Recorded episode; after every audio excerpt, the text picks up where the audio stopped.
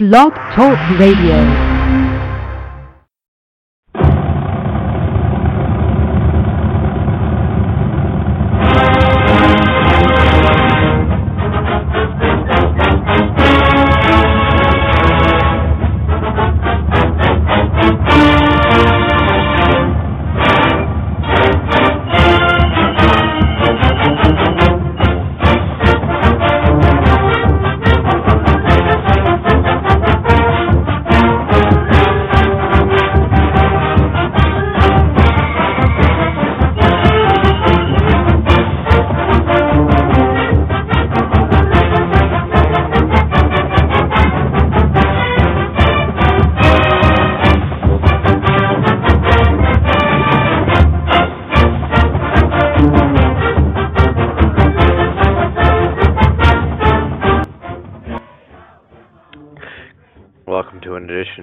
Radio. We're having a little trouble in the studio, so I'm just going to play a little music. If you're just tuning in with us, hang with us, and we'll be going real soon.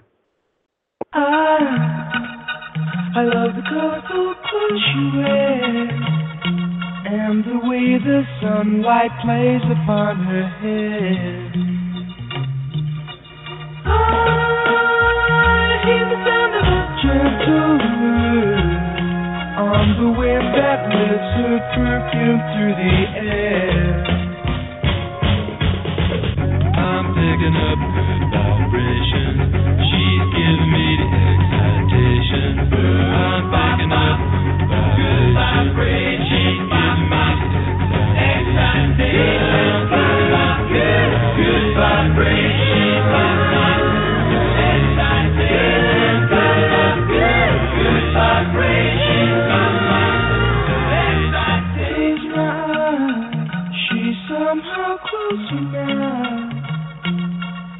Softly smile, I know she must be kind. In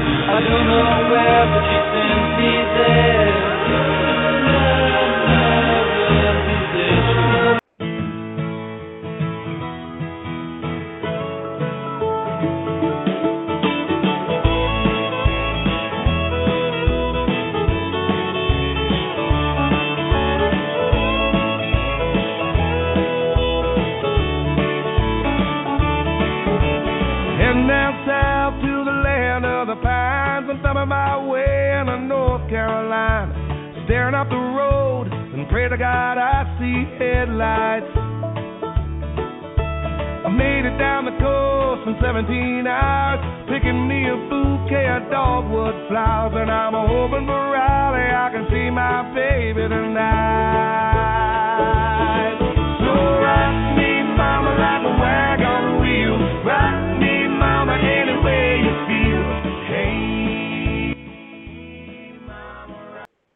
Welcome to BAMS Radio. Thank you for tuning in. Sorry we were a few minutes late. We had the uh, obligatory technical difficulties that you get when you pay for the uh, premium package. Yeah. But anyway, uh, we're here, and I'm Kerry Clark, your co-host from BamaMag.com, joined by Thomas Watts of Touchdown Alabama Magazine. We will be joined in hour two by Drew DeArmond of ESPN 97.7 The Zone in Huntsville. He has some type of sports banquet to attend tonight. Uh, but he will be with us for the second hour, and he has provided us an interview to run in the first hour, so he will be with us virtually uh, at the bottom of this hour. So we have a lot to talk about tonight. The first coaches poll is out. Uh, there's another football commitment, albeit from the class of 2017. There's a basketball big man camp this weekend in Tuscaloosa with some fairly decent names slated to attend.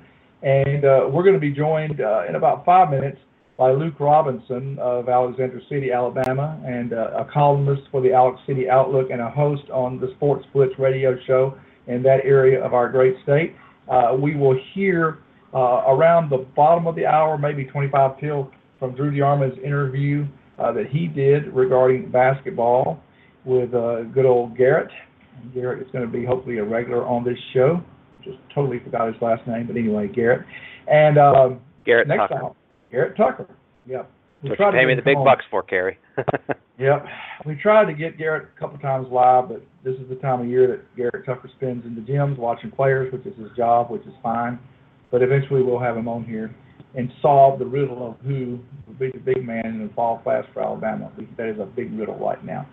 Also, uh, softball released their schedule. Well, the SEC released the schedule, and therefore the Alabama softball team was able to release their whole schedule. And for the first time in maybe ever, they don't play Auburn during the regular season. Total befuddlement uh, to me. I mean, I'm just mind boggled by this wonderful decision by our conference that if Alabama is to play Auburn in softball, it will have to take place in the postseason. And it well could.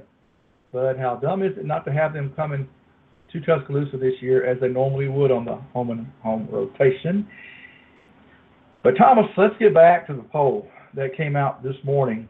The um, Amway coaches poll has been released by USA Today.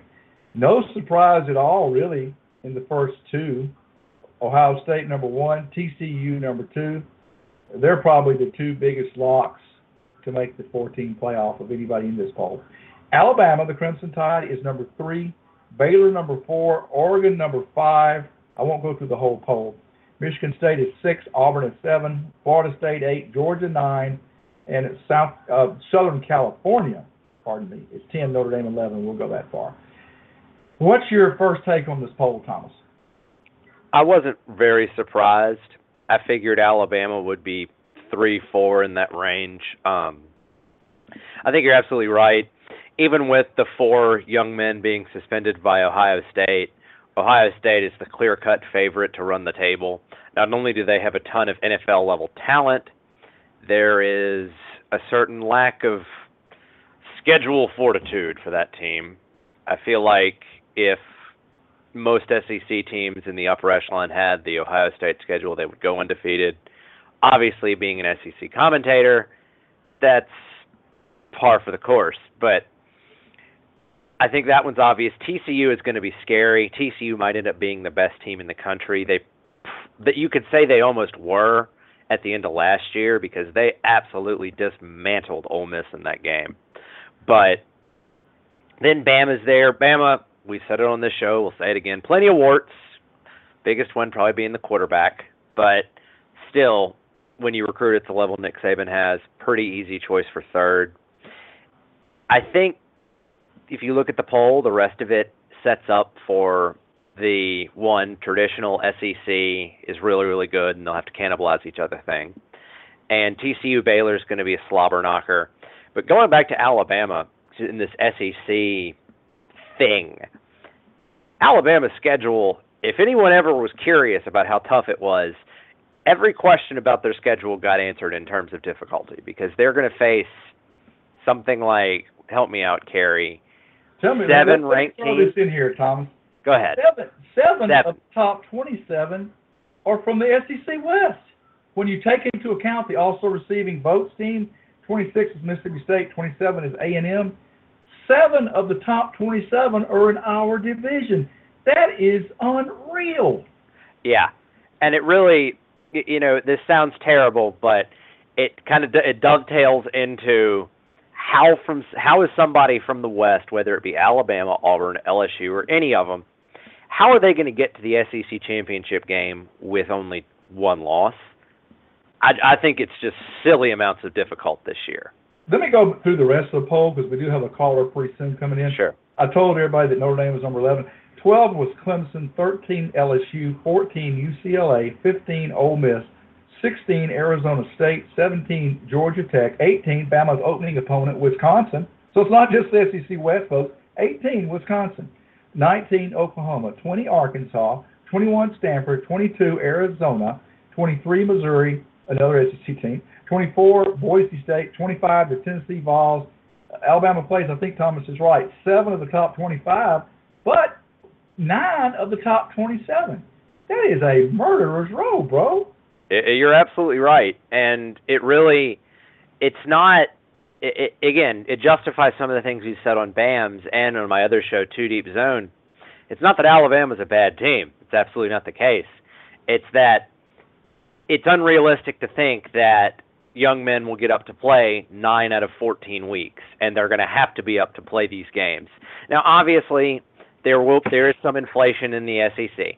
It happens. That SEC every year comes out like gangbusters in the polls, and then it kind of settles and regresses to a mean because everybody has to beat each other up. But right now, right as the uh, as I look at it, damn, that that's all I got to say. Just Yeah, and that's D A U, no D A Y U M. Yeah. Damn. damn. Damn. I mean, you know what? I, I've had people giving me hell about, you know, the Charleston Southern type games on the schedule, and I'm like, look, you know, you play nine of the top 27 among your 12, and don't you schedule two or three W's in there? You have to, man. And, and it, unbelievable, Thomas. It's unbelievable. Uh, You're, you're absolutely right. And Kerry, I meant to say, I'm sorry. and I, I, in fact, it's 10 of the top 27. I forgot Georgia. Yeah. It's 10 of the top 27. Two Patsies and 10 of your 12 are in the top 27.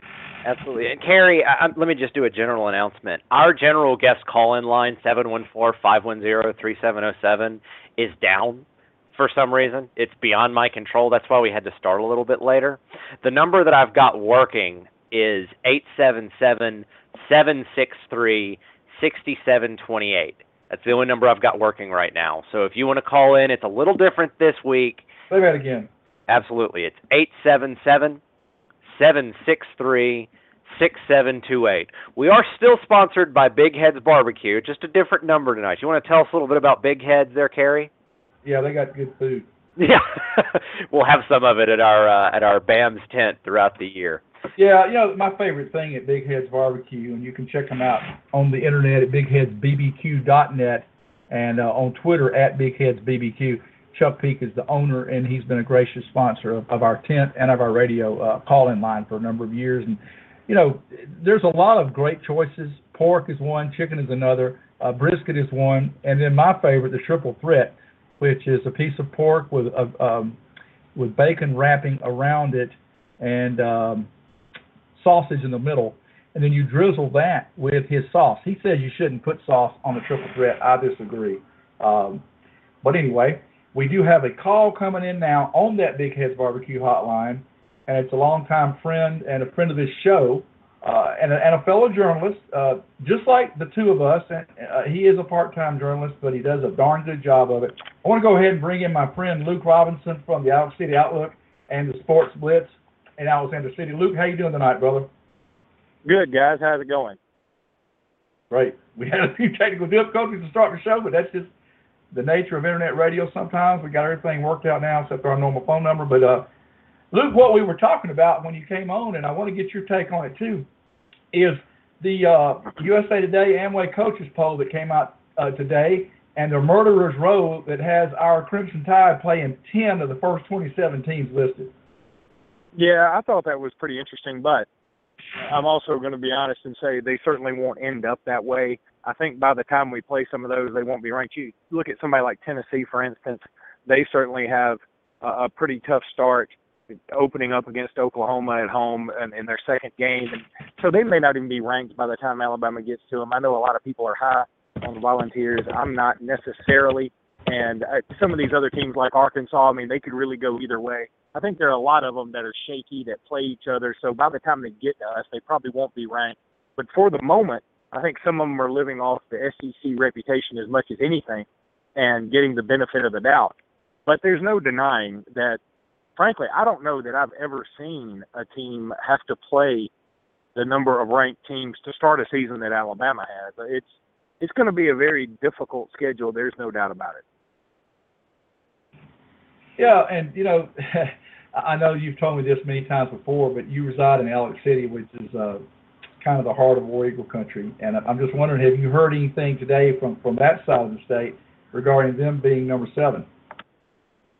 Not really. I, I honestly, I think everybody thought they would be in that area.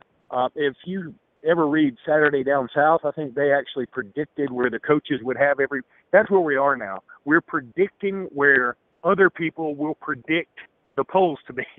But Saturday Down South actually had their predictions. They predicted Alabama to be two, and I think they predicted Auburn to be nine. So frankly, most Auburn people I've talked to have actually been happy with the coaches poll so far because Alabama's one slot lower, they are two slots higher. Yeah, and and and I'll and I'll give you that much, but I still think, look, I, got respect for Will Muschamp, Luke, I do, but I saw what Lane Kiffin did to him last year, and Bryant Denny, as did you, as did Thomas, with better players than he's going to have at Auburn this year.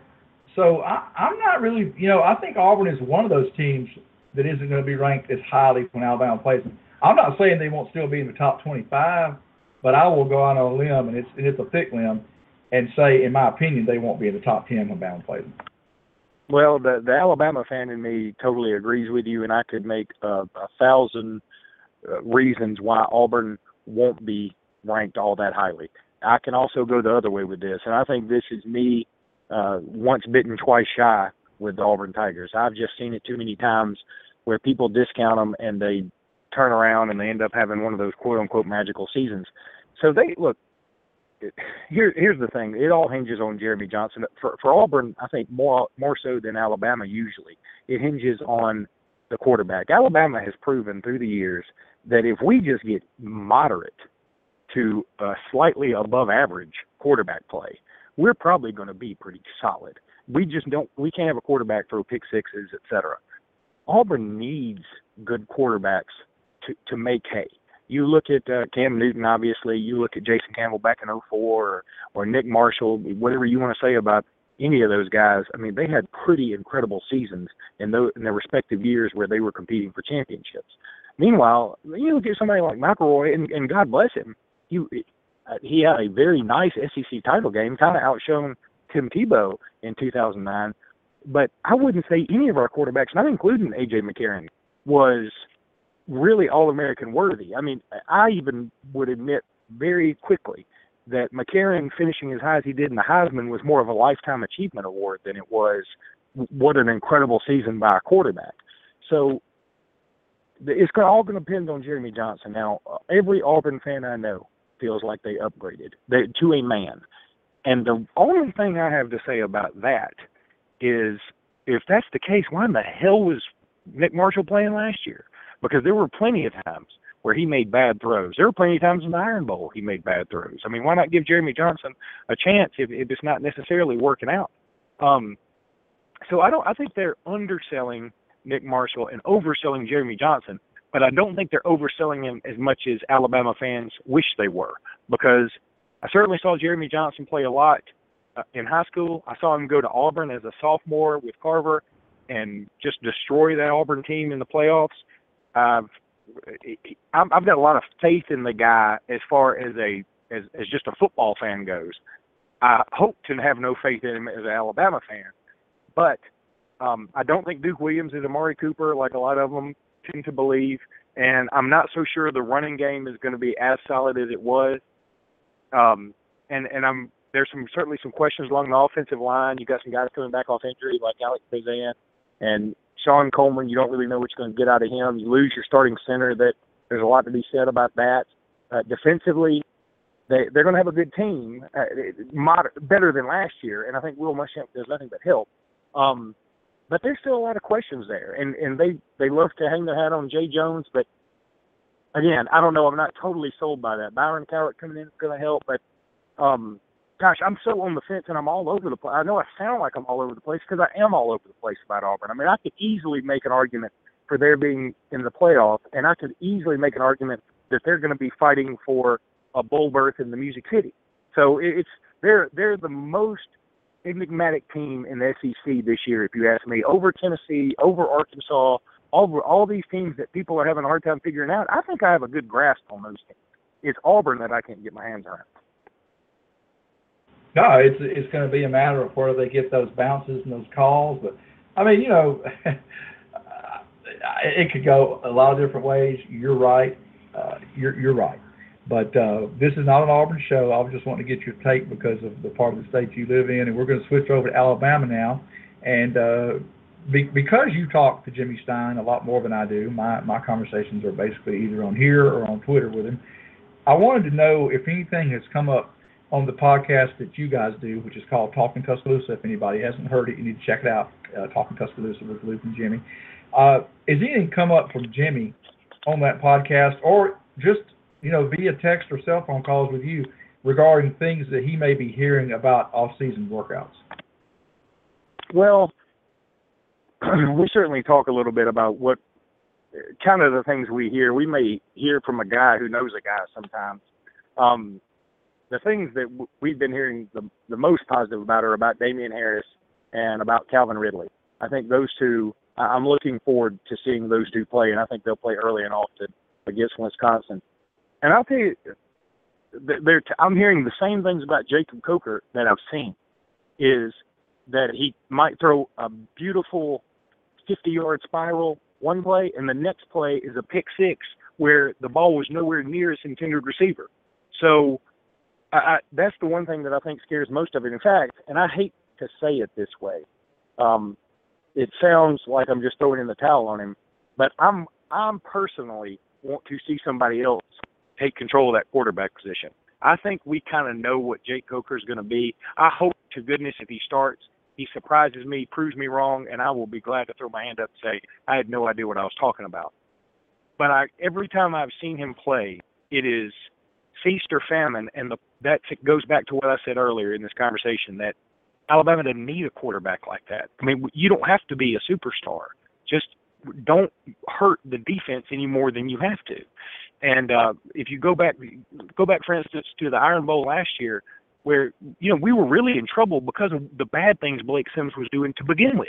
Now he ended up making up for some things later on, but uh, the defense also stepped up and stopped Auburn a couple of times later on in the game. Um, so again, I, th- those are the things that we hear the most about, and I always discount. Oh my gosh, this guy in skeleton drills has been unstoppable. Well, there are a lot of guys who are unstoppable in skeleton drills, quite frankly. So I'm looking forward to seeing some actual practice, some pads being put on. I'd love to go to a scrimmage before the season starts. I don't know if I'll get to go see one, but I'm hoping I can. And I, I, that's when I really start to make judgments about some of these guys. That's fair. My, my only two practices I'll be able to see will be Fan Day, which, by the way, if any of the listeners haven't heard, Fan Day and the open practice will be the afternoon of the 9th. That's a, a week from this Sunday. And then uh, Jimmy and myself and Drew and a few others will be at a scrimmage uh, the 22nd. So um, that's Saturday as well. So that, that's the only two that I'm going to see before the season starts, and I hope to be able to form a judgment by then. We have heard, just to pass this along, that Coker has had some good moments in the last three or four weeks from our pal Redfish, who has some uh, very good sources on the uh, close to the team. So we've heard that that Coker has stepped up a little bit in skeleton drills. I know it's not pads. I know it's not 11 on 11. But we've heard some good things, and apparently, well, Jimmy was at least dropping hints that maybe he heard something about Cornwell. I don't know. My thing is this, Luke. Uh, the, the quarterback, in my opinion, in 2016 is going to be Blake Barnett. So what you're looking for this year is a bridge to him. And and Saban's history says if he can do it, he's going to start a senior. Now I know Jake Coker could be John David Phillips, 1998, start three games and get benched the rest of the year. I know that could happen. But I look back at something that Rodney Orr of Tyler Insider has reminded us of both in print and on this show. If you can if you can do with Jonathan Crompton in 2009 what Lane Kiffin did, then I have to think he can get Jake Coker through this fifth year and help Alabama win some big games. That's just my opinion, though. The next thing I wanted to ask you about, Luke, because you, you did make some good points. Uh, what, and I wanted to tell you that I've heard the same thing when I talked to Reggie Ragland at Media Day. He mentioned Damien Harris, he mentioned Ridley, he mentioned Ronnie Harrison, uh, he mentioned Kendall Sheffield and Minka Fitzpatrick, and then uh, Ryan Kelly mentioned Brandon Kennedy, which uh, leads me to a question that I believe Thomas has for you. Yeah, Luke, uh, we've done a you did a really good job breaking down some of the things you've seen on offense. But what are you hearing? What do you think about what the offensive line's going what's it going to coalesce to be? Well, I'm interested to see that too. Um, I, I don't know yet. I think, honestly, I didn't think the chemistry ever really developed. I think that's as important as size, as as strength, and all that with an offensive line. Is you just got to have chemistry. You got to know when you got to help somebody out, et cetera, et cetera. Um, I'm really anxious for Cam Robinson to step up, and I think even though as good as he was last year, I think that he can take his game to another level. I saw where it has been tweeted out by various NFL folks that that you know everybody's looking for the, who's going to be the number one pick in 2017, 2018. Somebody tweeted out Cam Robinson should be the number one pick in 2017, and I think he's going to start playing like that. And man, he's going to earn his keep. He's going to be playing against some monsters this year.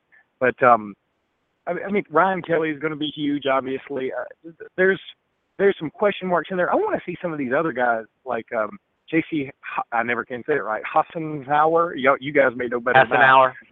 Yeah, Hassenauer. I, I mean, it's just one of those tongue twisters for me. But uh, I certainly hope that I would love to see somebody like that come around.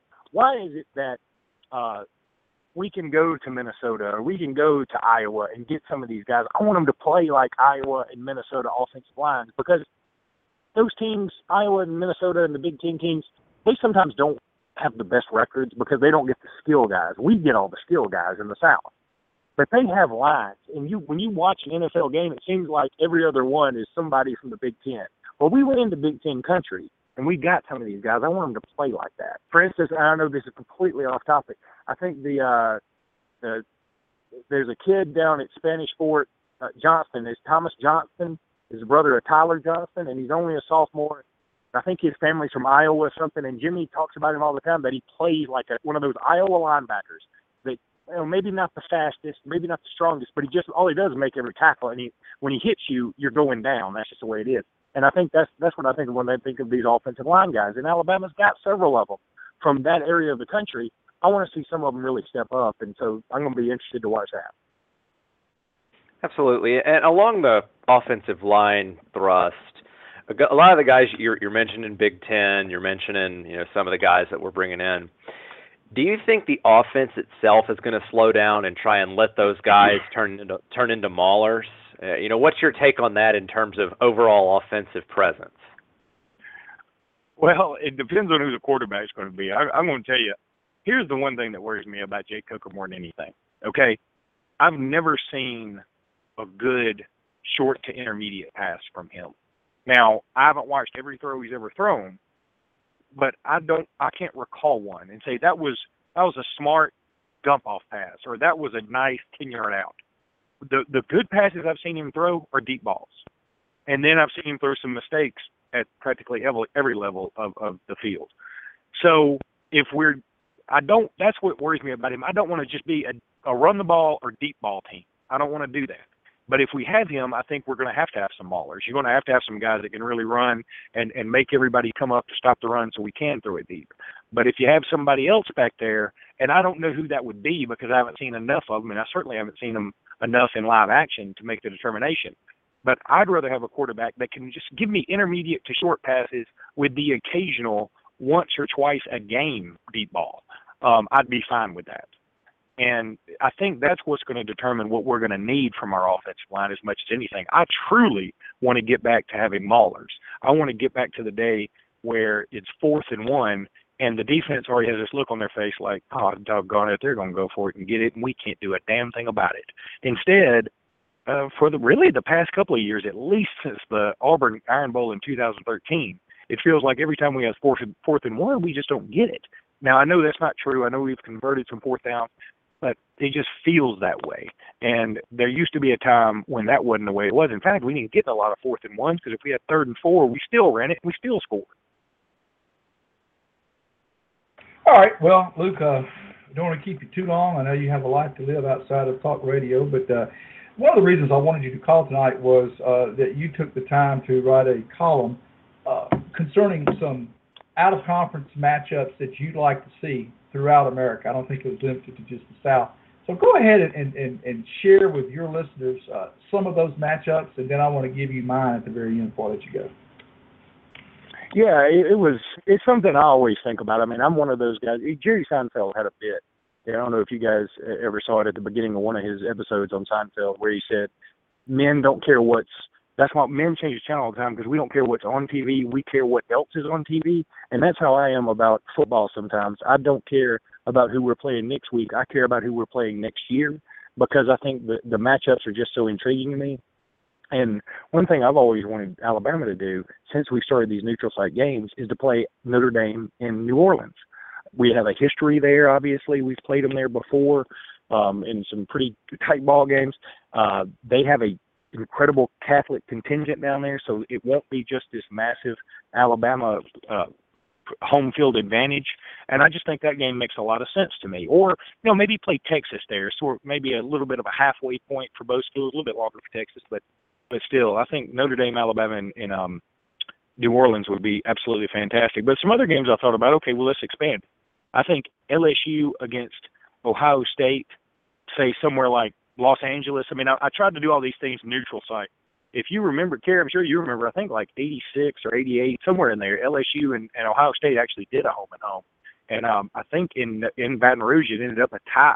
But uh, I would love to see those two teams play because they both have so many NFL style players. Um, I said Georgia and USC because really they have as many NFL players as anybody out there. And Georgia and USC have been kind of disappointments over the last few years, despite the talent they've had. And I feel like uh, that would be an interesting game. A and M in Texas. I said make them play in El Paso as punishment for doing away with the rivalry to begin with. Make them both go somewhere they don't necessarily want to be. Make them play in the Sun Bowl, and and so that's sort of their punishment. Um, I said Florida and Washington really because Florida is they don't really have uh, uh, somebody outside because you know what? There's an interesting stat out there about how many times Florida's actually left the state of Florida for a non-conference game to play somebody, and it is incredibly rare. They do they do play Michigan, I think, in in uh, Dallas in two years, but they never leave the state of Florida to play a non-conference game. So I'd love to see Florida and Washington play in Council Bluffs, Iowa. And if you ever ever listen to Bill King's show, he always talks about the, the middle of America. Um, I said Ole Miss and Penn State, two teams that have been ravaged by the NCAA over the last decade or 15 years, and both of them have a lot of talent. James Franklin and, and Hugh Freeze would make that interesting. Arkansas Baylor, that may be the most exciting matchup that I came up with. You think about two contrasting styles of play. Um, I don't care where they play it, just go play it, maybe in Memphis or something. Um, and I said Auburn and Michigan State. And I know everybody's thinking, well, you put the two little sisters together. But really, that's two contrasting styles, too. You got a team that's up tempo and, and always moving against maybe outside of Alabama, the team that, that is, is known for the best defense in the country. So I think that would be an interesting matchup. And finally, I think I said Tennessee and Michigan, two fallen programs that are really trying to get back into the swing of things and back into the national limelight. Uh, they could play at Wrigley Field, uh, a place known for Heartbreak Hotel, and I think that that would be an interesting matchup as well. I mean, there were a few others out there, Vandy and Wake Forest. I think I said because, and they could play it on MSNBC network because everybody's already not watching it. Um, just a lot of things like that. But man, I would love there, there's these games, these neutral site games that everybody appears to be cussing a lot. Um, I love them. I think it gives us all a chance to go somewhere and play uh, somebody at, at a neutral setting, so there's really no bias. I, I'm all for it. I think that these games in Dallas have been tremendous for Alabama. Uh, you look at something ever since we've started doing this in 2008. I mean, how much has it increased our brand? And I'm married to somebody now that's in public relations, and I've really learned the importance of that. That Clemson game in 2008 absolutely propelled this team to where they are now. I mean, it, it wasn't necessarily the only thing, but it was something that put us in the national spotlight again. And if we had just played that game in Bryant Denny against Clemson and beaten them, I don't think it would have had the same effect. Doing it on a neutral site was monstrous, in my opinion. Um, and then, of course, we got USC coming up next year after Wisconsin this year, and then Florida State. And then we've got more games. We're going to play another one, I think, in Dallas in 2020. Uh, we're just being really, really smart about this. And I'll tell you something, they're taking this thing worldwide. I know Baylor, and I think Baylor is playing Cal in Australia next year. And that may be a little bit too far, but I understand what they're doing. That's two teams that have to reach out and, and try to draw interest in with a catch, and I think that that's probably a good move by them. I agree with a lot of that. Now, now Vandy and Wake just finished the series not not long ago, but but it, and I and I like the Alabama Notre Dame idea, but I have to tell you, Luke, uh, a lot. Just to tell you how long ago this was, me and a buddy of mine went on a Friday night to watch McAdory uh, play against Briarwood because McAdory had Matt Caddell and Briarwood had the Castille boys. We left Yep. that game and we drove all night to South Bend because we wanted to experience. Alabama was off that weekend, and we wanted to experience a Notre Dame home game. They were playing Pitt, which ironically had Brandon Miree, so we talked to him. But uh, I think Alabama needs to do a home and home with Notre Dame, and here's why. I think every Alabama fan needs to experience one Saturday in South Bend, and I think every Notre Dame fan needs to experience one Saturday in Tuscaloosa because to me, for my money, those are the two most traditional teams. I know there's a, lot of people that claim a lot of stuff, but to me, those are your big two cats. And I like the neutral site games pretty good if they're drivable for me, Atlanta, New Orleans, whatever. I'm not driving to Dallas. I'm sorry, I just think that deep for me. But I I appreciate those that do. I really think, Luke, that Alabama needs every Alabama fan that goes to games needs to experience one game in South Bend, let it be against Alabama, and vice versa for Notre Dame. Other than that, great list. I know you put a lot of thought into that, and um, we really appreciate you taking time to call into us tonight, and we hope you'll do that again in the future. Yeah, I certainly will. And, and just really quickly, obviously, Cary, you know I'm from Alexander City. Sean Jennings just committed uh, from Dadeville, which is literally right up the road from me. And look, he's a three-star guy. I don't think that's going to change. I don't think he'll get bumped up to a four-star or anything like that. And I know there are a lot of stargazers out there, and I, I'm right there with you usually. But I stood next to Sean Jennings the other day. I had the chance to, to interview him about a week and a half ago, and he came up next to me. And I'll be honest with you, he's got the body of a linebacker, and his coach tells me that he's still got all the quickness that you want out of somebody that plays the defensive backfield. I know, honestly, I think Sean Jennings' commitment got as little fanfare of any commitment Alabama's gotten eh, since Saban's been there practically. And I'm going to tell every Alabama fan out there that I think they're going to be very pleasantly surprised with this kid. He's he's cut up, he's strong, he's nice. When Anthony committed last year, he came on our show and his family was there. They're just all really, really good people. These are the kind of guys that are glues to four years at Alabama, maybe five years if he takes a red shirt. So I feel like everybody's going to be very pleasantly surprised with this kid. And, and I just want to put some people at ease because I know whenever you hear three star and associated with Alabama right now, people just sort of yawn a little bit. And it's not really fair in this case. I saw him play last year, and uh, I was pretty impressed with him. Uh, I do agree that he's probably going to end up as a linebacker, but uh, he's certainly athletic. He'll hit you. He's smart. Uh, I, I think it's a good take. I don't have any problem with it. Uh, so yeah, those are some very good points. And again, Luke, uh, we do want to thank you for calling in. We're going to let you go now, but uh, that's Luke Robinson from the Alex City Outlook and from the uh, the Sports Blitz in Alexander City with some great insight there on on football at uh, two different levels, as it turned out. What we're going to do now, though, is we're going to shift gears a little bit, and we're going to move over to basketball and specifically basketball recruiting, because uh, Garrett Tucker, who runs the recruiting service, a young man from Huntsville, had a visit with Drew DeArmond on 97.7 The Zone actually earlier this week. And even though Drew is not with us live and probably won't be for another hour or so, we are going to go ahead and run that interview now because I think you guys will find it interesting. So here's Drew DeArmond and Garrett Tucker talking hoops recruiting. Garrett Tucker of Hoop Scene and G Tucker Hoops. How you doing, Garrett?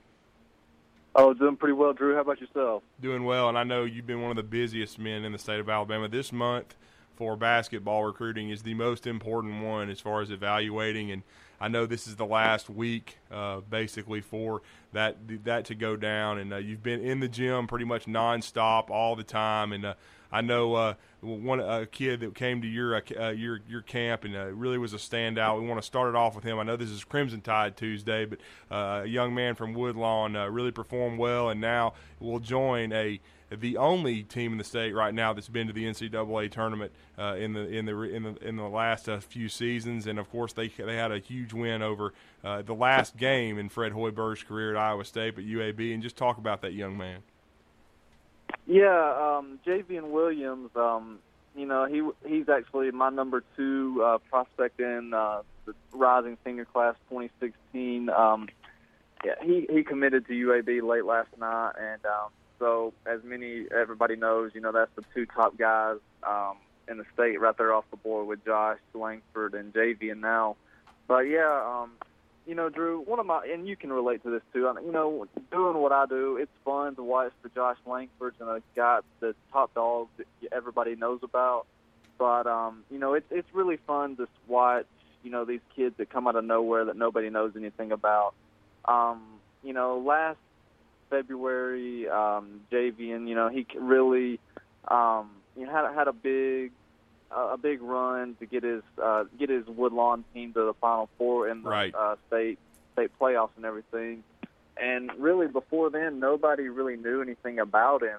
Um, before you know that little run, and still in recruiting circles, he was still an, an unknown kid. And then, um, you know, I had my um, first uh, Alabama elite preview for some of the top uh, top high school kids in the state or whatever. Um, in the first weekend in March, and he came and he was, um, you know, the top guy there. There was some really talented players there, but he really stood out. And then, um, you know, just he had a big spring, and this is a kid, you know, that, you know, can score 25 a game, and, and he can do it in a hurry too. So it is fun to see a kid, you know, that nobody knows anything about to, you know, have a explode onto the recruiting scene and everything. And um, as you said, UAB has been very successful lately, and um, with this, you know, it's only going to get better. You know, keeping another one of the top prospects in the state home. Well, no doubt, and uh, we obviously saw what William Lee did for them last year. He basically just uh, gave everyone a, another uh, shot of his cl- or a glimpse of his clutch play. Uh, basically, just reenacting what he did to take uh, Dallas County to the 4A state championship. Well, you icing that game uh, on offense and defense on both ends of the court against Iowa State. He's an in-state kid, obviously, and that's the key so far for Jerod Haase. Uh, Garrett, he's done a, and that's what Avery Johnson and Bruce Pearl are trying to do. He's done a good job of of building his program with in-state players. Right, yeah, and um, you know, I don't see it stopping anytime soon for either three of those uh, you know, coaches and same goes for Samford and um, you know, South Alabama. They're all um, you know, trying to keep these in state guys at home and this is as as I've, you know, stressed time and time again, this is a really a really good time for Alabama basketball and all. So, you know, it's it's it's fun, um, especially uh, it's going to be, you know, Javian's excited. Um, you know, a kid from right there in Birmingham um, is going to get a free education and get to stay close to home and play at UAB. You know, family can come watch every home game and all that. So, um, you know, it's, that's definitely fun. You know, it, it's nice that um, you know these top kids are you know staying at home. It's it's different and uh, it's a good thing. No doubt about it. And and now with football coming back in 2017, there should be some stability there, and they should be able to stay in Conference USA, uh, which should help. Right. Yeah. Definitely. That's uh, there, there was a lot of people, you know, worried about how that was going to affect the basketball program, but um, you know, no, nothing, nothing, no signs of you know weakening yet, and that that doesn't bode well for a lot of these other Conference USA teams because uh, UAB, you know, they're definitely on the rise, and you know, from last year and bringing all of their um, top players back and pretty much the whole roster, you know, there's big expectations. So um, it's going to be fun to see how UAB, um, you know, does here this not only this year but next year as well as they, you know, really start to get things rolling and everything. Uh, no, no question about that. And and now want to shift gears and talk about Avery Johnson and uh, the Crimson Tide. Uh, they've been very busy on the trail. Uh, you know, been trying to keep up. They've been going coast to coast uh, to AAU events. Uh, and obviously, uh, uh, there's there was been a positive report in the last week or so, and everyone knew they were watching Terrence Ferguson and that they were getting squarely in the mix when he took the job. But it looks like that you know there has been a report that Alabama leads. Not so you know we'll see. But what are you hearing with Alabama and Ferguson? It's huge, just that it looks like they're going to be on the very very short list for one of the top 20 players in the country.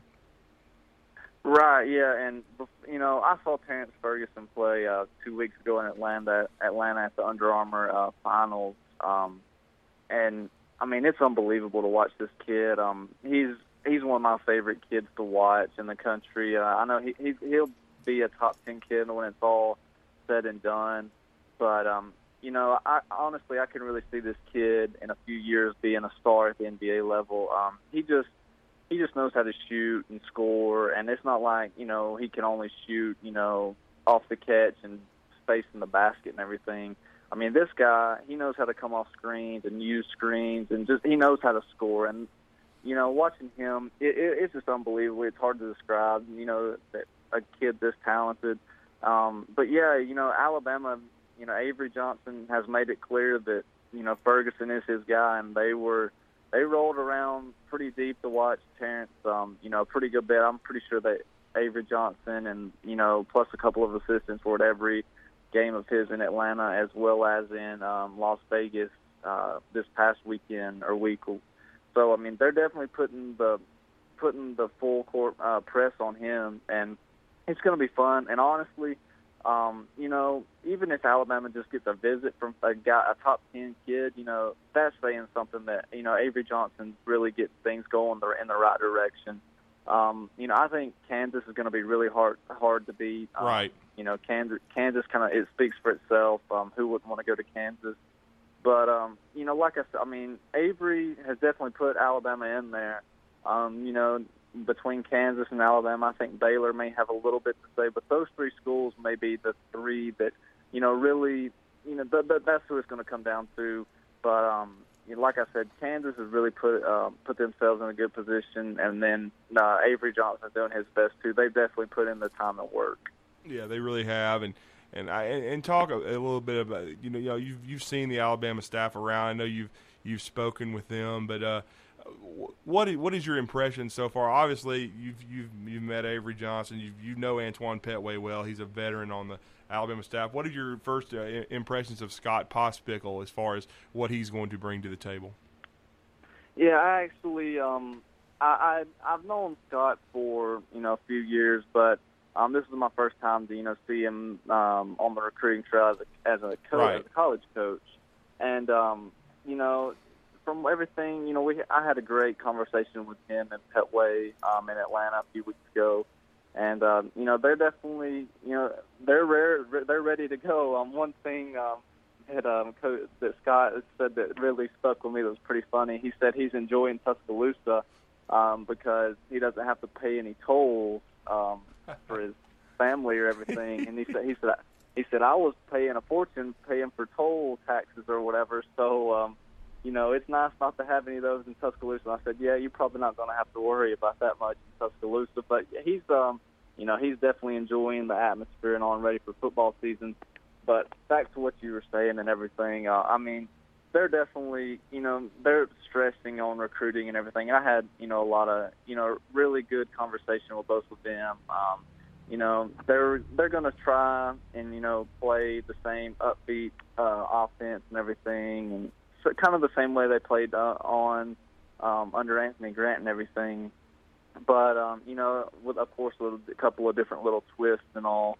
But um, the recruiting thing is definitely going to be different, um, as we can already see. You know, I don't think um, Anthony Grant would go after a top ten kid from Texas. You know, I mean, that that's something that you know is nice to see.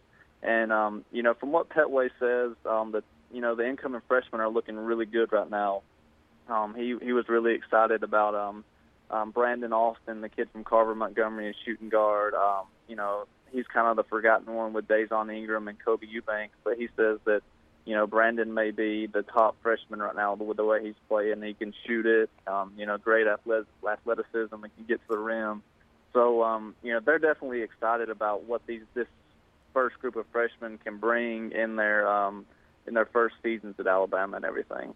Well, and we're going to speak later with uh, Richard uh, Richard Dorsey of Luverne High School, and of course he coached Donta Hall, and uh, I'm very excited about him, Garrett. I, I think his upside is unlimited once he gets in a weight room and with regularity, and of course the proper nutrition. Uh, being you know, coach, uh, we, you know, being uh, he, I had heard reports he was six ten. You know, uh, his senior season saw him play. Looked like he was at least six nine in the Alabama Mississippi game. But uh, I know uh, with the with the need of big men, he is very very important for the future.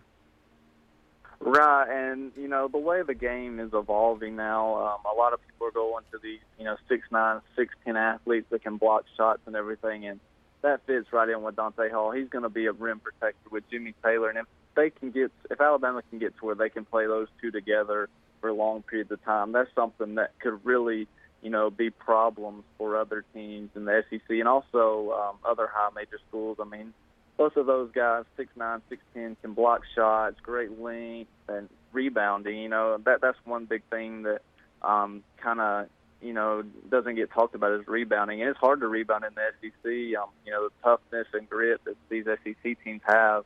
So, um, you know, this definitely it's going to be fun to watch how he develops over the course of not only um, during his freshman season, but going into year two, three, and ultimately year four and everything. Um, you know, that they they have high hopes for him too, um, as as do all the other freshmen. Um, but yeah, it's definitely going to be interesting to see how everything pans out. It really will. And and speaking of big men, uh, and obviously Ferguson is somebody they're focusing on in 2016. Uh, Josh Langford going to Michigan State, he's off the board. Uh, what, uh, who are some of the other targets in the 2016 class? Likely won't be in state, but who are some of the other guys? Have you you heard they may be honing in on, and are who are some maybe some big men, some post players that because I think they need to sign. I think two of the three need to be post players, but definitely at least one.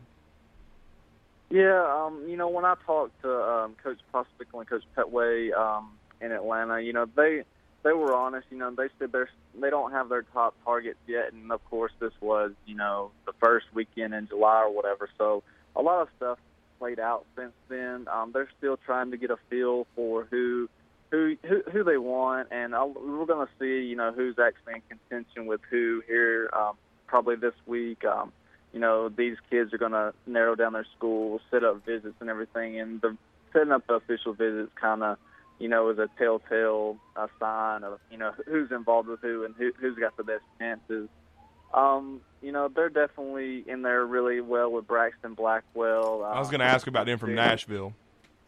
Yeah, six six uh, combo forward from Nashville, Nashville, who's moving to Oak Hill. Um, honestly, I was impressed whenever they got in there and made his top six. Um, he cut it down uh, last week, and obviously that's a um, a big testament to Bob Simon. Um, Simon recruited Blackwell whenever he was at Providence, and they have a really good relationship. So, um, you know, it's going to be hard to keep him from, you know, getting out of Nashville or Vanderbilt. Kansas is also involved there.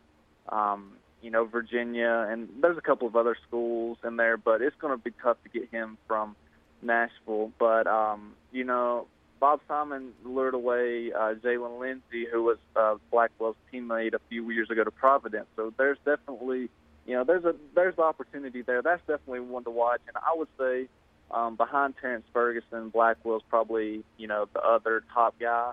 Um, another guy, um, a, a guard from New York City, um, Mustapha Heron, former Yes. Pittsburgh commit. Mhm. Um, the staff has done a really, you know, followed him closely. Um, he, I don't honestly, I don't know a lot of what's going on with him. He kind of keeps everything quiet. Um, St. John's is in there as well as Alabama. Um, you know, it's gonna be it's gonna be a little while till we know what's going on with Heron. Um, and then another guy that really could be an under the radar guy that a lot of people aren't going to talk about is um, Eli Wright um, from Kentucky. Uh, Pettway and Coach Pospichal were both watching him um, when I, they were watching the same game I saw, and I mean this kid was he was doing some crazy stuff. He was putting up points in a hurry and everything, and um, they were both very impressed. Um, he's going to be hard.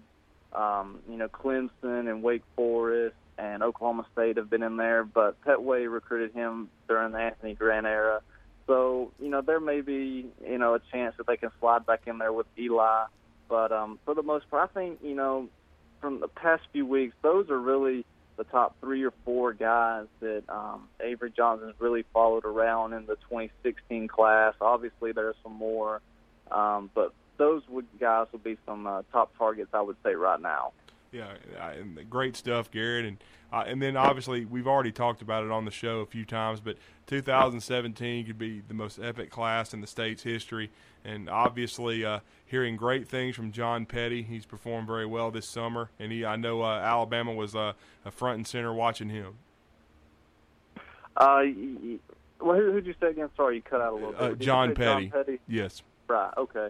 That's what I thought. Um, you know, yeah. Um, Petty. Um, you know, he went to Peach Jam, um, the big, you know, the biggest AAU event um, of the summer, first weekend, and obviously um, Avery Johnson, Bruce Pearl, um, John Calipari. You know, just a who's who of you know SEC and uh, national schools. You know, they were all there. They followed him really close, and then I know um, this past weekend, whenever they were in Vegas, um, you know, Avery Johnson was three deep with uh, you know assistants watching Petty. So they've definitely you know they they've said you know that you know they've made the made the commitment to Petty um, this summer and everything. So it's going to be um, you know we'll see how everything um, you know fall falls in line here going through um, Bruce Pearl and Auburn.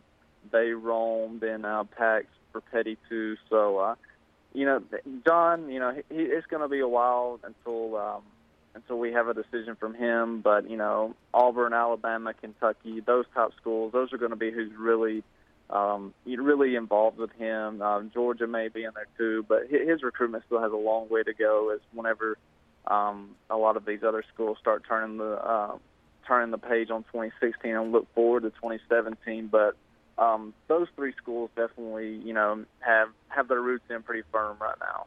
Yeah, and obviously, uh, they've they, Spain Park is going to be a very talented squad, and uh, we've talked about that duo. Of course, Wiley is not playing this summer; he's recovering uh, from an injury. But of course, we know uh, that they like that they like Johnson a lot at guard, and I know they've pro- they've been watching him as well. Yeah, um, the first weekend, Antoine Pettway followed uh, Jamal Johnson around a lot um, in Atlanta.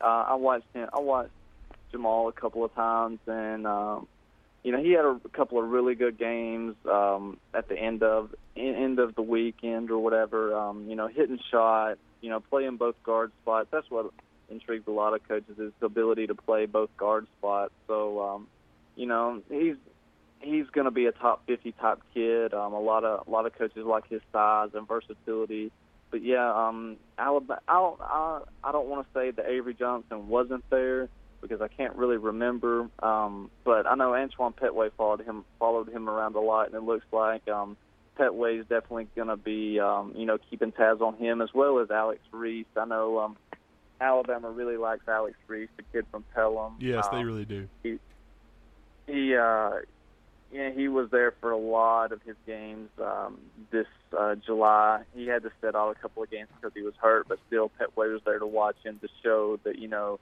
the interest is there and everything. So, um, you know, for the most part, um, you know, I think Jamal and Alex Reese, those two guys are really ones to watch for um, as far as the 2017 class goes. Uh, Reese actually, you know, at the end of June, took uh, snuck over to Tuscaloosa and took a little un- unofficial visit that kind of went unheard of with a lot of people. So, um, you know, they're definitely in there really well with Alex Reese. Um, you know, Alabama and Vanderbilt. I think those two are really the front runners, um, and that I think that's really who it'll come down to. So, but definitely uh, Alex Reese and Jamal Johnson. Those are two 2017 kids that, um, you know, really Alabama really, really likes right now and are in firm position for. Yeah, and obviously this is way early because this young guy will be a uh, 2019 uh, prospect, really. Uh, but uh, Trendon Watford, it's been big. Uh, he was such an uh, outstanding player for Shades Valley as an eighth grader last year. They get to the regional finals, and I believe Woodlawn put them out. But still, a great run for their squad, and he averaged, uh, you know, uh, 20 points per game, even as an eighth grader. And of course, his brother Christian Watford was a star at uh, Shades Valley, and then went on to Indiana and was a, a, standout for Tom Crean. But he's now transferred to Mountain Brook to play for Bucky McMillan, and I know he's somebody that Alabama, Auburn, and everyone in the country will be recruiting. Yeah, Drew, and I mean, you have to watch um, Trendon just to really appreciate how good of a player he is. Um, it's it's unheard of to see a kid at his age and his size to be that skilled. The combination of size and skill that he is. I mean, six seven, pushing six eight. Um, you know, can handle the basketball, um, shoot it, read. I mean, just about anything. And he's so smart. Um, he's years ahead of his age and as basketball wise. Um, it, it's really amazing just to watch him and it really makes you, as a basketball purist, you, it really makes you appreciate um, everything. And I think transferring to Mountain Brook, um, you know, Bucky McMillan has the history of, you know, getting the most out of his players and everything. So I'm excited to see how this move um, for Trendon open up opens up more doors. You know, I, I want to see him play with that constant motor and everything, and it's something that probably you know that really could um, help him down the line as far as his um, development goes and everything. Uh, you know, coaches love kids that play hard. Um, but yeah, I mean, you know, he's going to be an incoming freshman. He he's already a phenom, pretty much. You know, Auburn and Alabama, Mississippi State, they've all offered. Um, I think Florida has too. Yes. Um, in Indiana, they'll they'll be coming. You know, pretty strong. Uh, you know, it's just. I mean, it's hard there's a, one other kid that I saw this July that really compared, not really compared, but with the young age that really, um, that really blew me away, and that was uh, Bol Bol, uh, Manute Bol's son. Um, Heard about that him. Kid does. Uh, I think I, I was watching Sports Center last night, and there was a video of him on there. Um, I mean, it, it's crazy. You know, Man, uh, Bol Bol is you know six ten and I mean, he can do just about anything. Uh, handles it like a guard and everything. um, shoots it. So I mean, these young kids that you know are, you know, getting all this high attention and rightfully so. And I mean, it's not like they're prima donnas or anything. They just deserve it. Um, you know, just because they're so talented. Um, it's crazy. You know, just to think how. You know how these kids are going to pan out and everything, and just how talented they are right now. It's fun to watch. It really is. And well, Garrett, man, another great segment, great insight, covering kids from this this senior class. Of course, the the the, the rising 2017 group that will be so star-studded, and even 2019 uh, with Watford and uh, Bowl Bol. But we want to thank you for joining us and uh, let everybody know. Well, that was uh, Garrett Tucker and Drew DeArmond talking earlier this week on ESPN 977 The Zone. If you noticed, uh, there was hardly any talk of any post players in that 24 minutes. So I wanted to give some names of some post players uh, that Alabama is in on. Uh, two from the uh, class that will sign this fall would be Tony Bradley, 6'10 from Florida, and also one who is visiting actually this weekend from Florida, Bradenton, Florida, Romello White, a four-star power forward, 6'8", 215. Alabama's hosting a big man camp, and Romello's coming to that. I'm not sure if Tony is or not. Two others to watch uh, from Auburn High School, Garrison Brooks, also visiting this weekend. He's class of 17. He's already 6'9", 215. Uh, Galin Smith from Clinton, Mississippi, also class of 17, and he is 6'8", 210. And uh, while they covered almost every guard known to man uh, that Alabama is recruiting, uh, there did there was another offer that went out today to Rawle Alkins out of New York, and uh, he is a five-star guard who is six five and he's class of 16, and he's already calling Avery Johnson his coach. He's not committed, but he's just saying that. So just some uh, basketball info to throw at you. We're going to take a little bit of a break now and come back in just a few minutes and resume. And you're listening to BAMS Radio, a member of the Bama Sports Radio family.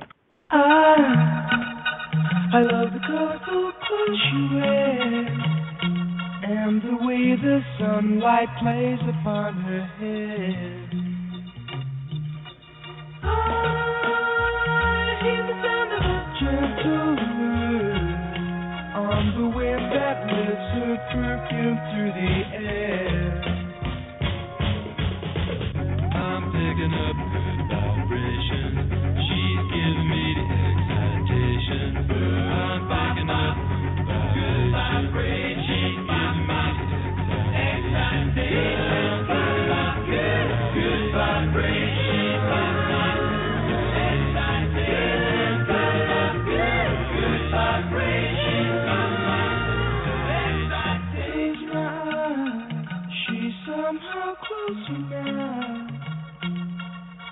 Softly smile, I know she must be kind.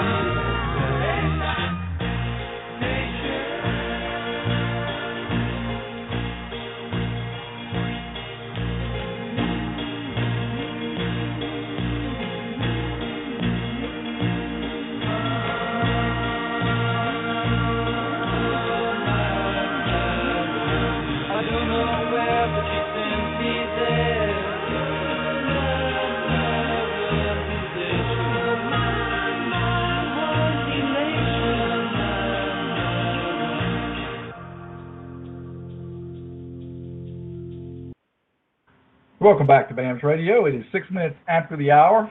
Uh, in the Central Time Zone, it's the 8 o'clock hour. I'm Cary Clark, your co-host from BamaMag.com, joined as always by Thomas Watts in the studio and running the controls from Touchdown Alabama Magazine. Drew DeArmond is, uh, I guess you'd call it, on assignment. He's attending some type of banquet. He's going to try to join us later this hour. But joining us now on the Big Head Barbecue Hotline, check him out at bigheadsbbq.net. He is our good friend from Greenville, Alabama, Colin Big C McGuire, manager on the 78 and 79 national championship teams, University of Alabama, and like us, a radio host in his hometown of Greenville. What is going on, Big C? You ain't gonna believe this. I'm I'm at Landmark Church of Christ. They just had their gridiron kickoff thing this year. I just met I met a few hours ago Rece Davis. I know you know who Davis. he is or know the name. Yeah, he's a Bama graduate on ESPN. Where, where, is that church in That's right. Montgomery? Yeah, they got this. I was invited to this thing up here, so I'm about to leave in a minute or two. But I was going to holler at you you called said call at 8:05, and Coach Stallings was down here. Is down here and along with Jay Jacobs of Auburn. Wow. And Big C. Yeah, yeah. All kinds of celebrities running around that church. Yeah. Well, um, let's see what's going on. I'm trying to think. We got a big recruit out of uh, the Townsend kid out of what town is that up uh, out of Tanner, didn't we? Or he committed today. Tanner. Yeah.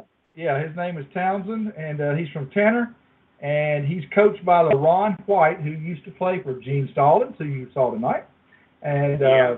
so LaRon was a solid offensive lineman for Bama back in the 90s, and uh, Townsend, I don't have his first name in front of me right now. That was something we we're going to get get on with Drew when he gets on here. But he's an athlete that can be a safety or a cornerback if he plays on defense, and he can be a receiver probably uh, if he plays on offense. But he's one of the fastest players in the state, and uh, so Townsend uh, is going to be. He's in the class of 17 though, so we're Yeah. a year and a half from before he can even sign.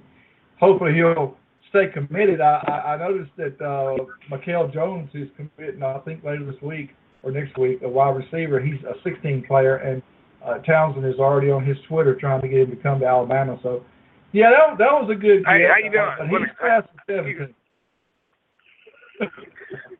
Nice to see you. okay, we'll just wait. Nice to see for you. Big C socialize. Thank, thank you. All right. Hey there. How you Roll doing? Tide. Nice to see you. Damn it. How you doing, big man? Nice to see you. I'm a hang. Okay, I just put him back on hold. Okay, well. I mean, I I don't really know what to do there. That was a little shocking. I thought it was kind of, I thought it was kind of funny. yeah, let's see if he's done. Let's see if he's ready to go. I'm clear. Big C, you with us? Wrong? Yeah, I'm. Oh, no, no. Sorry. You You're know, good. Take the cell phone through it down the right, receiving line. I'm sorry, what's that now? Hey? Okay, are you done now where you can talk to us? I'm done right this minute. I'm clear for the time being. okay, well, uh, like I said, yeah, uh, the, uh, the the Townsend kid from Tanner, like I said, played for LaRon White, former Bama player, and he's a class of 17 athlete, uh, maybe the fastest guy in the state. Uh, so yeah, that's a good get. It also help on kick returns down the road. But uh, so yeah, that's that's that's wild. Big C. What else? Well, what did uh, Coach Stallings have to say tonight? oh, he was talking about his son John Marshall. It was very moving.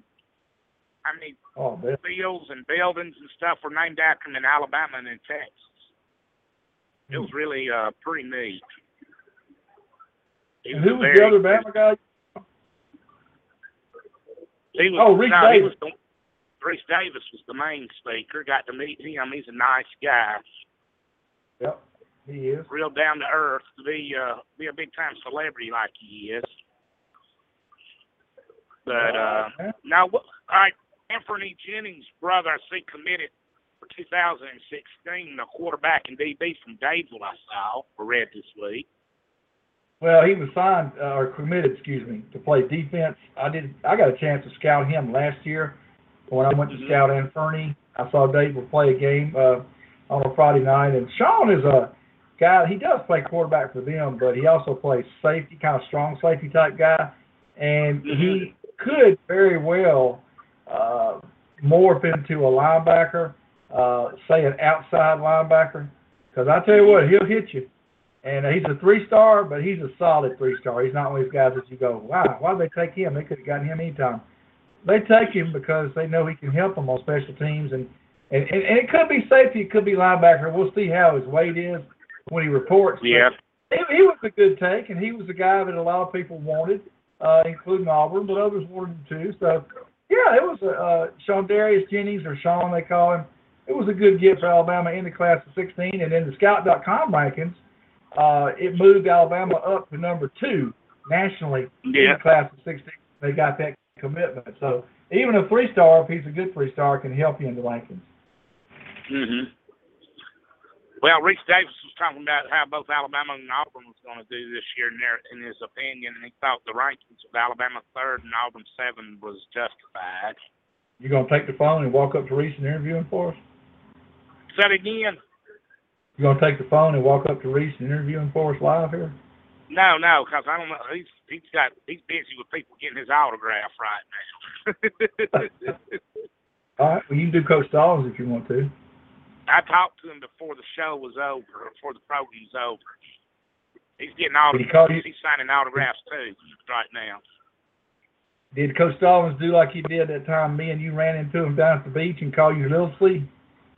I, I, no, I don't know if he did this time or not. No, not this time, but he talked to me though. He's asked me if I still did my radio program. I said I sure do, and I said I'm gonna try to get you on this year. So Well, that's what's going. That so it was pretty nice uh, evening here. Well, we'll try to do that for you, Little. So you just uh, give me a call sometime. But anyway, what else is going on? I just I wanted to call. Oh, when can we get you on tomorrow, big man, or do you need to text me later? I'll need to text you later because I really don't think the people listening to this show care about that. But I I, will say this: they they need to know that I'm gonna be on, so uh, I'll have to think about. It. I, I would say uh, about seven thirty. Okay, good. We'll give you a holler at seven thirty. And, and tell them the name of that station and how they can listen to that show.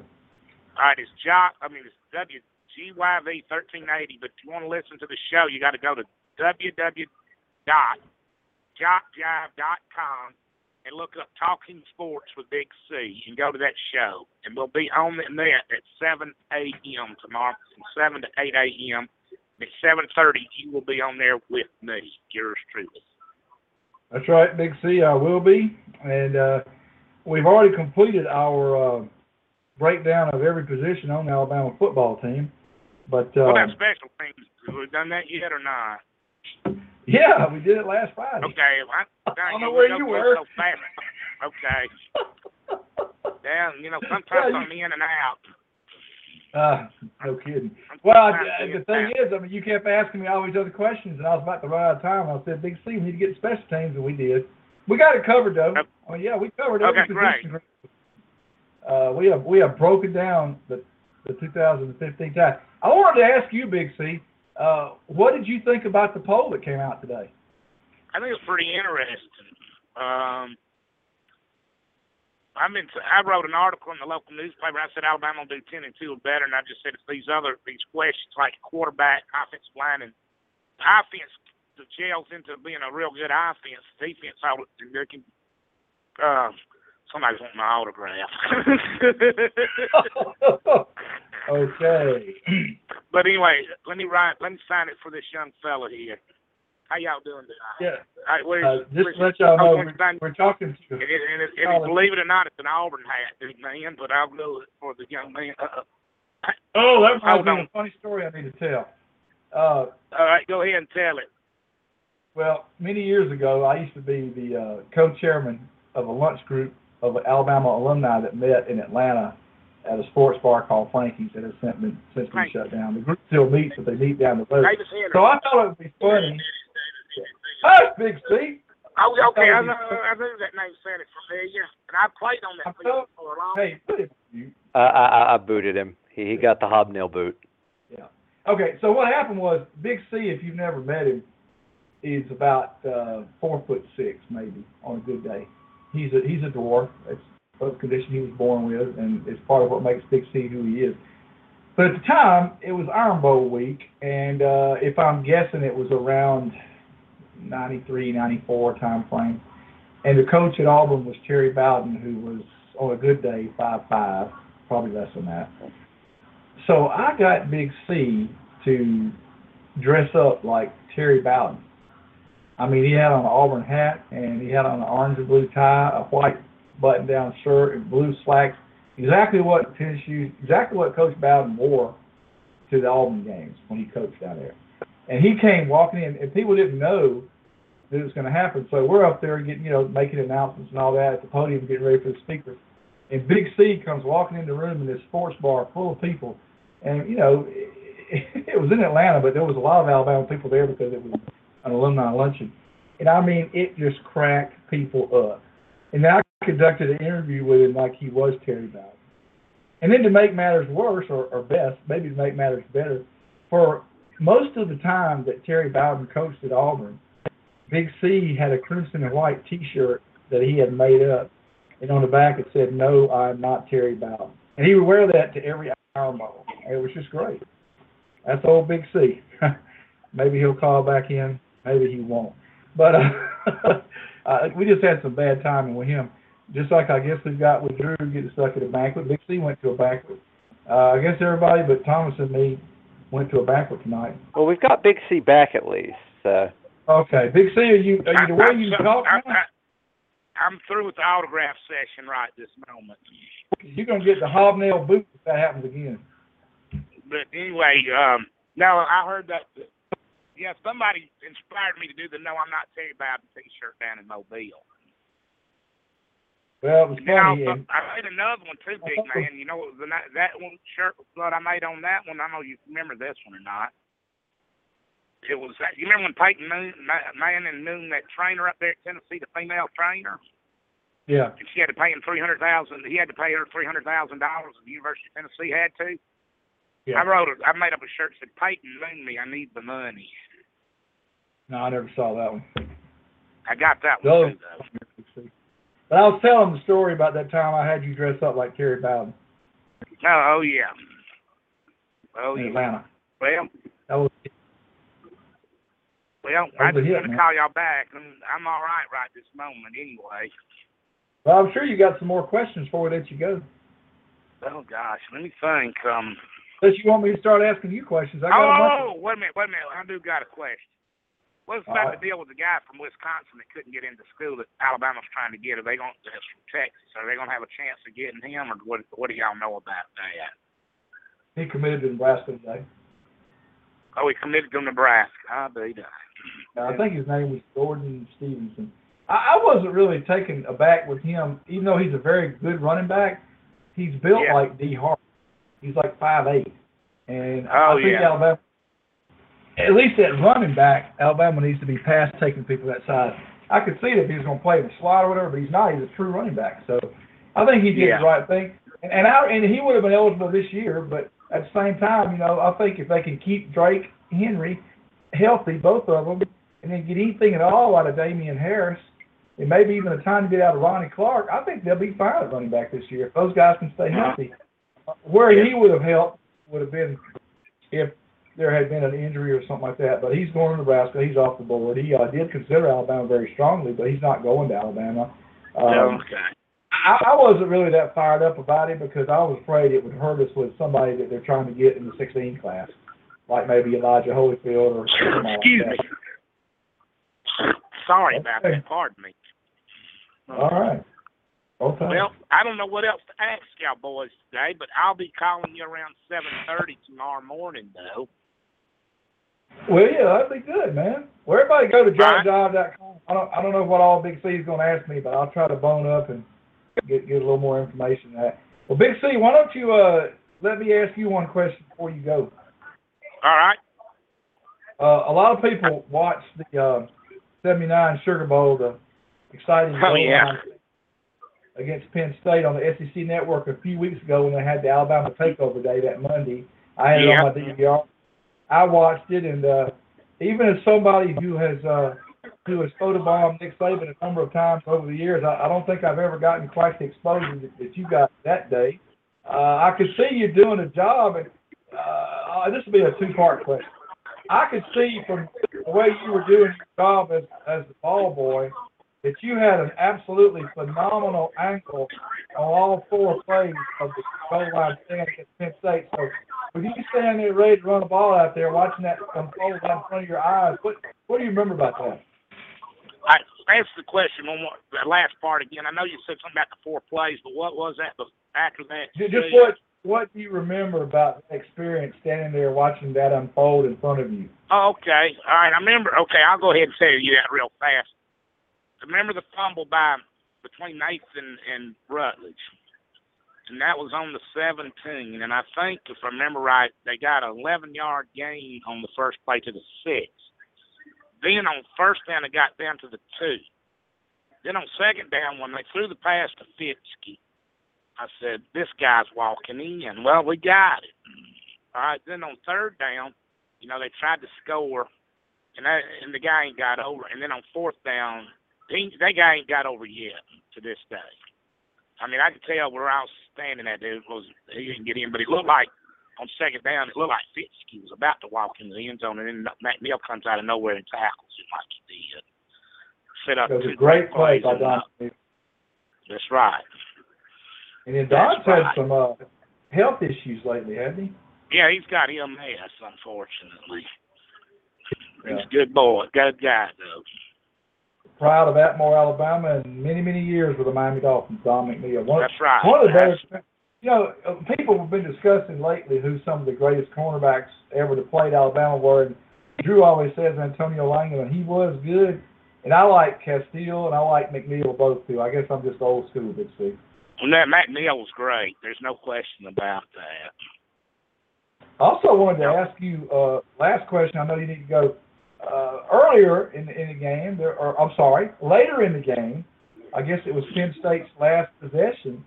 They threw a little out pass to Fitzkee, and he ran out of bounds and looked like he kind of cleaned your clock a little bit.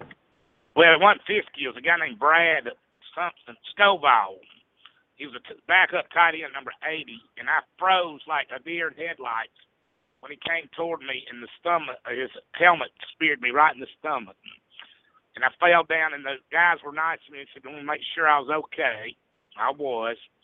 But the next day when I was coming back from New Orleans, I could feel sort of the imprint where the helmet was. but it didn't hurt though. I bounced back up like a rubber ball. You did bounce up real quick. Uh, I don't know if Yeah. you got up that quick this and time. No, not now, but then I could. I was 21, now I'm 57, so that does make a little difference there. Your hair was all brown back then too, man. Every yeah, it's starting to get white now. Just gonna let- past the gray. I'm gonna let it go though. I'm not gonna worry about it. Ain't gonna get no. But anyway, well, well, I'll give you a holler at 7:30 tomorrow morning, big man. All right, Big C, I appreciate it, man. I really See do. you. Enjoyed it as Uh, always. See y'all. Okay. Bye bye. Colin, Colin, Big C McGuire. There's nobody else like it. That was uh, that was probably one of the funniest segments we've ever had. Uh, I tell you what, that he was at a banquet at, a- at a church in Montgomery where Rece Davis had spoken and Gene Stallings and uh, I guess Jay Jacobs from Auburn. And what happened was while he was talking to us, Big C had a bunch of his buddies come up want to talk to him. Then he had somebody that's an Auburn fan want his autograph on an Auburn hat. So that was one of the more bizarre segments that we've ever had in BAM's history. But uh, here's a little breaking news about basketball. Y'all heard um, Drew and Garrett Tucker talking about a prospect, a five-star named Terrence Ferguson. He is uh, going to visit Alabama uh, August 4th and 5th. So that's just next week. So Terrence Ferguson, six foot five, five star, one of the best guards in the country. A guy that Kansas really thinks they have locked up. Avery Johnson has made a major move on him. Uh, Baylor's in on him too, but it's pretty much Alabama or Kansas. With Kansas supposedly in the lead, but people that Drew talks to are beginning to feel like Alabama may overtake Kansas, and this would be if Alabama can somehow sign Terrence Ferguson into class this fall, it would be the biggest name recruit since 2001 or the class of 2000 with Gerald Wallace. And uh, that's been a long time, and Gerald was an Alabama guy, and he didn't stay but one year. But uh, this will be pretty huge And if anybody wants to uh, to follow Terrence Ferguson, if, if this is real, his his Twitter says at T Ferguson to Bama. I think you know kids can change their handles as as they want to, but uh, oh, this is this is a handle someone started for Terrence called at T Ferguson to Bama. That's not Terrence's actual handle, but he is obviously reading it. He is uh, at the 2K Ferguson is Terrence's actual Twitter. So y'all follow at the 2K Ferguson. Uh, that should be interesting. T Ferg is his actual Twitter handle, T-F-E-R-G. We do want to thank Big C for taking his time to call in here. That was uh, quite a segment there on BAMS Radio. And we thank Luke Robinson for his time last hour. That was actually a pretty good segment he had with some of those uh, matchup ideas that he had for college football. And uh, I think what we'll do now, in case people weren't with us the first hour, is uh, we will just go ahead and, and recap what happened earlier today in regard to the uh, coaches poll, and we'll go ahead and uh, give some more analysis on that. Uh, Alabama came in at third in the initial USA Today coaches poll, and Auburn was seventh, and I believe Georgia was 11th or 12th. But uh, the uh, national folks have got the top four as one Ohio State, two TCU, three Alabama, and four Oregon. So that's that's how they see it. And uh, if anybody wants to discuss it, this would probably be a good time to put the number out. We're expecting a caller maybe the next five or ten minutes from Atlanta, and we'll be looking for that. But uh, until he's able to join us, you can call us live on the Big Heads Barbecue Hotline, 714 510 3707. And uh, that'll get you straight in here. If you're listening live, please call us. We'd love to hear from you. That's 714 510 3707, the Big Heads Barbecue Hotline. Check out Big Heads Barbecue at bigheadsbbq.net, where you can download the catering menu and check out what they have to offer, which is ribs, sides, chicken, brisket, pork, dessert menu, and uh, you can follow them on Twitter at BigHeadBBQ.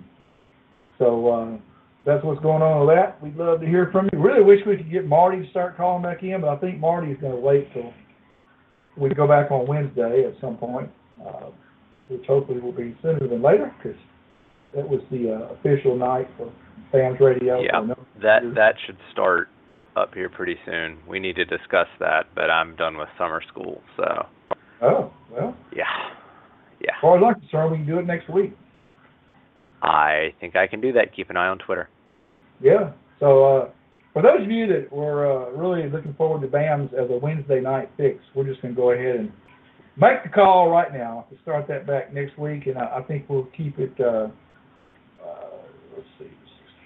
We will need to move it back to eight o'clock because of uh, Okay. some commitments I have on Wednesday nights that don't end until seven thirty regarding church.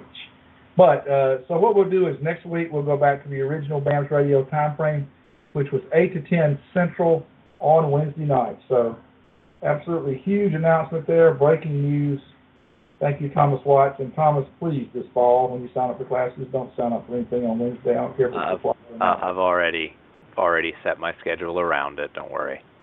Roll Tide. Roll Tide. Anything you'd like to add while I uh, finish pulling this poll up? Oh well, I just think that the poll is uh it's it's I think as much as we can kind of poo-poo it because it is there's some there's some ridiculousness. It means that football's right around the corner, and you you can't get past that. And it makes me excited, even if you know this is still kind of inventing a storyline because there's no game film. But hey, man, I'll take what I can get. Yeah, and uh, somebody was saying, well, it's never right, blah, blah, blah. Uh, my understanding is that four of the top six in this poll from a year ago were the four that made the playoffs last year. I yeah, I think you're right So, yeah.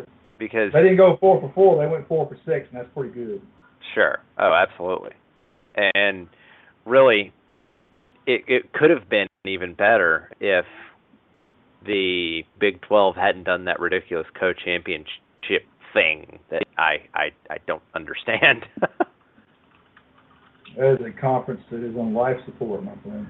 oh yeah, well, did you see that report where like five schools thought about breaking away, and it was it was like redoing realignment. I heard it being discussed on Finebaum as I was driving home.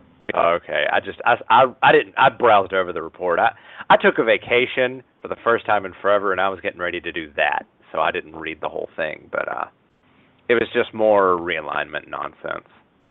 Well, I'm going to do a segue now, Thomas, because when Big C and I were talking a few minutes ago, and we were talking about Don McNeil, I called Don McNeil the pride of Atmore, Alabama, but there's another pride of Atmore, Alabama that I want to introduce to our listeners on BAMS radio. And anybody that reads Tyler and Cider is familiar with this young man. I call him young man because he's younger than me. But uh, he goes by the internet moniker of Bama K. But his real name is Reggie Willis. He grew up in Atmore, Alabama. He attended the University of Alabama. He now lives in Atlanta, Georgia. And uh, he's one of the few people out there that I'll admit has more and better inside information than I do. Reggie Willis, welcome to BAMS Radio. How you doing this evening, buddy? I'm just as blessed as I am broke. How about you? I'm doing great. I'm doing great. Sound like you're on a landline, man. That sounds really good. Yeah, I'm feeling good this evening, and I, I'm very thankful. You just came out of a, a, a church meeting of some sort. Uh, I got to tell you a story, Reggie. We just got off the phone with Big C. He calls us every week. I know you know who Big C is. So Big C is at this church rally in Montgomery tonight, and the speakers were Rece Davis, Gene Stallings, and Jay Jacobs. So the thing had just ended, and Big C calls us, and all of a sudden we're right in the middle of talking to him, and people are walking up, and he just decides he'll start talking to those people. we put him on hold, and then he came back, and we got talking to him again, and somebody walked up with an Auburn hat they wanted him to autograph. I don't know what the hell they wanted Big C to autograph Auburn hat. But I was, I was telling the story about, uh, and this was before you started coming to lunch bunch. This was back in the '90s when Terry Bowden was coaching at Auburn. I had Big C dressed up like Terry Bowden and walk into one of our meetings up there at Frankie's in Lafado. So that was a that was quite a highlight. But uh, Reggie, I want to thank you for uh, calling into BAMS radio, and uh, many many people look to you as, as a source of, of Alabama information. So I just want to go ahead and start picking your brain because uh, we never had you on BAMS radio before, but I want to ask you a couple of questions and let people know uh, how fortunate we are to have you as a caller. And uh, first of all, what are you hearing, Reggie, about uh, the off-season program, the skeleton drills, the weight room, that kind of thing, regarding the upcoming team? Well, you know, obviously it's it's it's as secret as secret gets, but from from what I've heard so far, everything looks looks good. Uh, the focus uh, seems to be on on really really uh, developing what's what's called uh, quick twitch muscles in terms of getting uh, both leaner and and quicker because as you know we we play a combination of of of, of teams such as Wisconsin, LSU, Arkansas that are that are going to be downhill, you know, right at you, physical football, which is what Saban prefers. But you also have that other combination of teams, whether it be Auburn, Ole Miss, Texas A&M, et cetera, that will play that hurry up style of offense. So, in essence, we have to develop two different philosophies and two different two different body types in effect. And so, uh, say there seems to be an emphasis on both developing what I guess theoretically is called uh, fast twitch muscles, uh, which essentially explosiveness, quickness, uh, speed.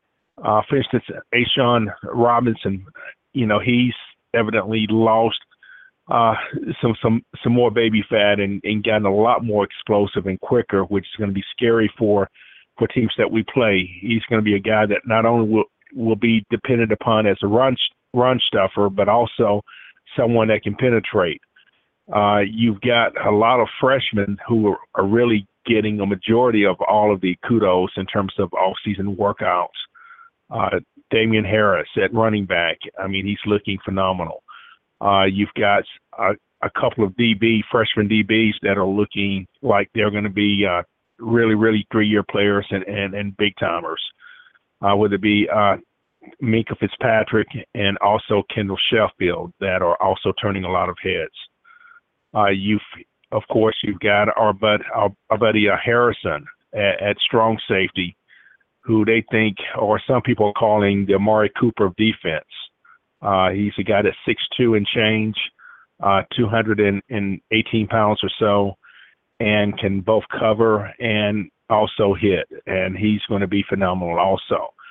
So, mm, in terms of who I'm hearing about the most, in terms of seven on sevens and in terms of off season workouts, primarily it's about freshmen, true freshmen that are going to come in and provide some needed depth and also some explosiveness.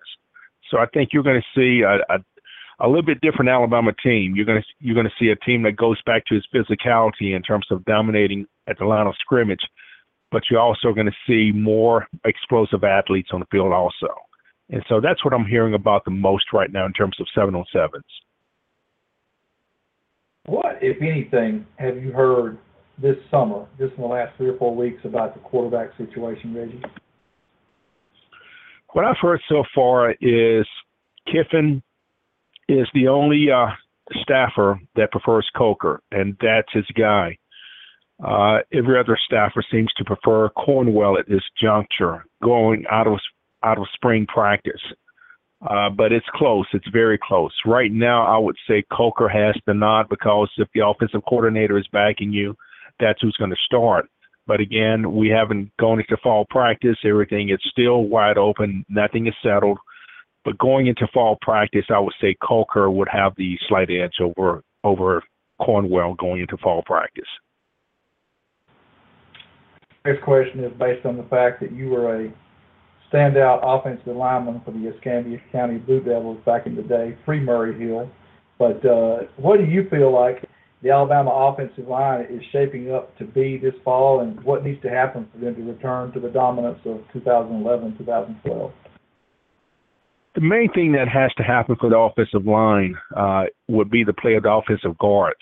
Uh, I, I know someone who's spoken with uh, Mario Cristobal, and and Cristobal said our ability to be able to be the dominant Alabama offensive line of the past that can run at you, you know, even on, at third and long.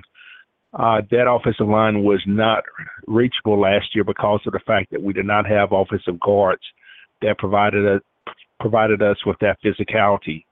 Uh, going into this year with Bozeman and, and, and company, uh, they're expecting to be able to go back to that dominant offensive line.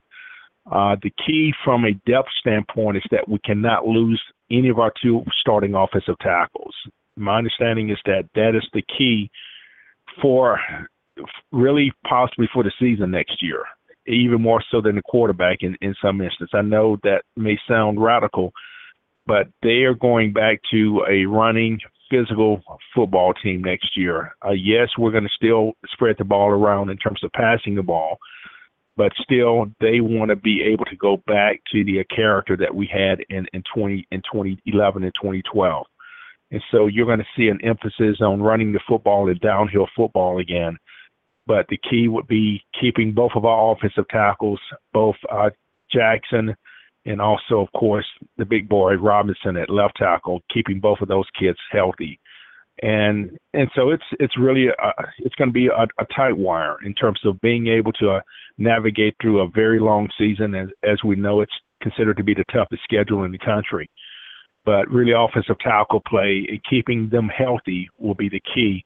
But in terms of being able to dominate as we did in, in 2012 with that incredible offensive line, going back, you know, to a physical physical style of football will be uh, about the offensive guard play. And we think we've got the offensive guards and, and the depth also going into next year that will give us the ability to do so. And you mentioned uh, Calvin Ridley, and I've heard great things also about him. And as a matter of fact, Reggie Ragland told a story at Media Days two weeks ago that the first day Calvin was out there, he had a one-handed diving catch that kind of caused some jaws to drop from those that are uh, regulars in the seven on seven.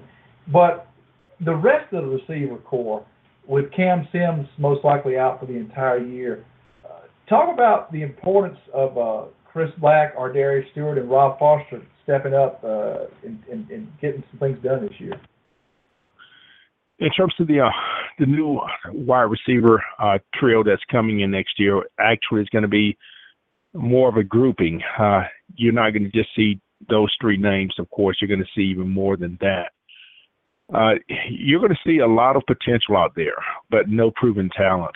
Uh, Amari Cooper was a different animal. Amari Cooper, and I spoke with uh, Cris Carter, uh, of course, uh, the the father of of of a potential player that we will not name uh, numerous times, and and, and Cris uh, brought out brought brought the point to me of the fact that Amari Cooper had NFL like training going into his his freshman year at Alabama. He had already been already trained in the off season with a lot of NFL guys, which which 99.9% of all kids would not have the opportunity to do so. So in effect, you've got a lot of guys going into next year that will not have both the, the knowledge and and and really experience that Amari had, but they're going to have the physical a lot of the physical attributes. Uh, you've got Robert Foster, a kid that's close to six three, uh, around two two oh eight to two ten, uh, with explosive explosive speed. Uh, something that a lot of people don't know about Robert Foster is that not from a timing standpoint, but from a foot race standpoint, he's the fastest guy on the team uh, in terms of beating every every other player on the team in in personal challenge foot races uh, in terms of and foot races, you know, at practice. And so he's a guy with a lot of explosive speed, a lot of length, and and really a lot of ability. And, and all of these guys have NFL potential from the staff standpoint. Uh, you've got Chris Black, a kid that will be uh, our slot receiver, and he's considered to be the best slant route runner of all of the wide receivers on the team, and has been so really for the last two years uh, but but just does not put it all together in terms of doing all the things Saban requires in terms of blocking and not making mental mistakes. But he's a, a kid with a lot of talent, a kid with a lot of upper body strength, and a kid that can that can beat jams. And obviously, playing the slot, you have the ability to move around. So he's a guy that that's not afraid to go off the middle, and he's a guy that once he he gets it in space, he can take it to the house. Ardarius Stewart is a kid that has similar talent and probably is most similarly uh, compared to Amari Cooper. Uh, maybe not quite as physically developed as Amari was, obviously, but a kid with a lot of explosiveness. He's got good length on him, and he's a guy that runs extremely crisp routes and has very good hands. And essentially, they're going to have a lot of talent. You know, Ridley, who you who you referenced earlier, he's a kid that that of course, coming from the Miami area, that you're going to think about Amari immediately. Uh, but with Ridley, you may have a little bit more length than Amari. He's a kid. If you if you look at him, he's got extremely long arms, which scouts look for at the NFL level. He's a kid that has great hands, uh, very confident uh, to the point of being cocky, and explosive speed. And as we all know, he's a little bit older than your traditional freshman too. So you're looking, you're going to be looking at a, a wide receiver grouping that comes in next year with a lot of explosive talent, talent, and we're not even talking about the transfer from Oregon State also that's coming in. That of course brings a good resume with them also. So I look for the Alabama wide receiver core to be as good as our quarterback is. They're going to be to get good separation and and provide explosive explosiveness, but we've just got to have a quarterback that can get them the ball. Hey Reggie, this is uh, Thomas Watts. I work with uh, Touch for Touchdown Alabama magazine, and I've been producing this show with Carey for the past couple of years. And I've got a quick defensive question, actually. You mentioned uh, in the weight room they're doing a lot of quick twitch work, uh, and part of and like you said in the offense, you're going to see that that kind of imposing slowdown, kind of the offense slowing down, not being as hurry up. Yes. Do you think that the on on the defensive side, the quick twitch work, does that mean more versatility so that we'll see more base defenses and less substituting, primarily to combat the spread? What's your read on all of that? Yes, uh, essentially, Saban going into the 2014 year, my understanding is that Saban told uh, Scott Cochran, the uh, strength and con- strength and conditioning uh, coach, to really, really maintain the level of mass that they had on on their players, but get faster. And so they tried that, and and I think they saw limited results with that in terms of conditioning and stamina. Uh, I think you've got a philosophy now where they realize that they've got to get actually lose some bulk and and but and, and focus on getting faster but still maintaining a level of physicality because they're going to have to combat again the LSU's, the Arkansas, the Wisconsin's, et cetera, that will be going downhill. And so the emphasis will be on, as you referenced earlier, being able to have guys that can essentially play through a series without having a lot of substitution because, quite frankly, you're not going to get much substitution opportunities.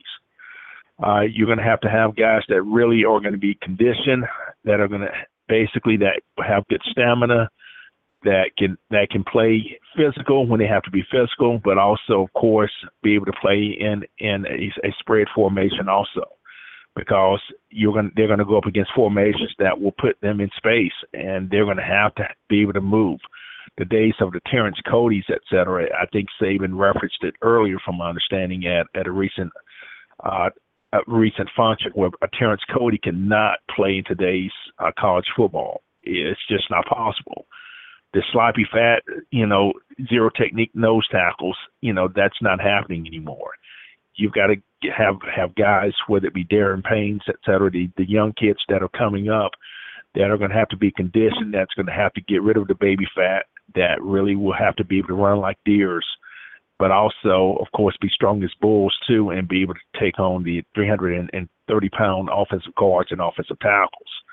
So you've got to be able to basically just play football. I know Jeremy Pruitt, form, former uh, coach on Alabama staff, uh, has told people and has told them for a couple of years that that the reason they they won the FSU all they they beat Auburn for the national championship was that he realized uh, after the first half where Auburn went up and down the field on them that he had to get out of the way and allow his guys to play. And, and essentially, he simplified the defense. And as you know, for the last six quarters, I think Auburn has scored 13 points on his defense in six quarters of football since he did that. And hopefully, uh, Saban and and Smart, and I believe they're wise enough to do so, have noticed that that essentially uh, the days of Kirby jumping up and down and giving all of these uh, gyrations in terms of trying to get the defense into the best possible uh, position, uh, that can happen against the hurry up teams.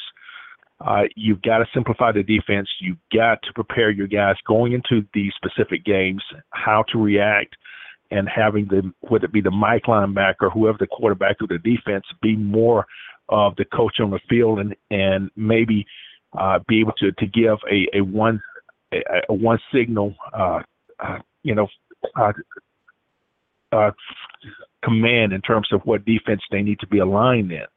But you you know the days of of the Mike linebacker, and I saw it last year, and I'm sure you guys saw it last year in the Auburn game, where you had had situations where you you had number 33 Trey Priest looking back at Smart for for for hand signals, while the offense was not snapping the football.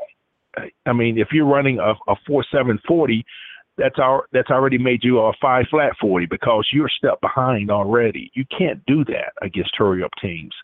But you also have to have the ability, of course, when you do have the the physical teams that play the traditional uh, huddle, huddle, going to the huddle, and then uh, then basically implement just the play and, and but they're playing physical football. You've got to have the ability, of course, to play Saban's preference which is of course uh, matchup defense. So it's it's it's going to be a tricky it's going to be a tricky situation next year, but I think they feel very confident going into 2015, much so than they did in 14, that they'll be ready for the challenge.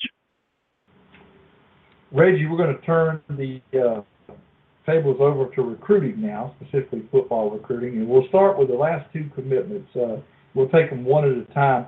Tell us uh, what you feel Alabama's getting in uh, Sha'Darius Jennings from Dadeville. Well, Shawn Jennings, uh, quite frankly, I was a little surprised uh, because I know uh, my understanding uh, from their their their board in terms of what they have out there, uh, that they had to be very very selective in, in, in the last grouping of kids. But from talking to people since its commitment and right before its commitment, uh, I've I've as a fan, and that's all I am. I'm just a fan, just like anyone else, know, out here listening. Uh, I feel a lot more confident that he's going to be a guy that can help us, you know, uh, that can develop and really help us down the road. He's a kid that brings you length. If you look at what Alabama is doing from a recruiting standpoint, their philosophy has changed somewhat in that they realize just as most most of your big time programs realize, and I think Jimbo Fisher's done the best job of any coach in recent memory of of signing guys and intentionally recruiting kids that have length to them. Uh, length gives you the ability, and of course, when we talk about length, we're talking about you know height uh, and long arms and long limbs. Uh, basically, it makes up actually for speed, and also it gives you the ability to add more weight comfortably to kids without them losing speed.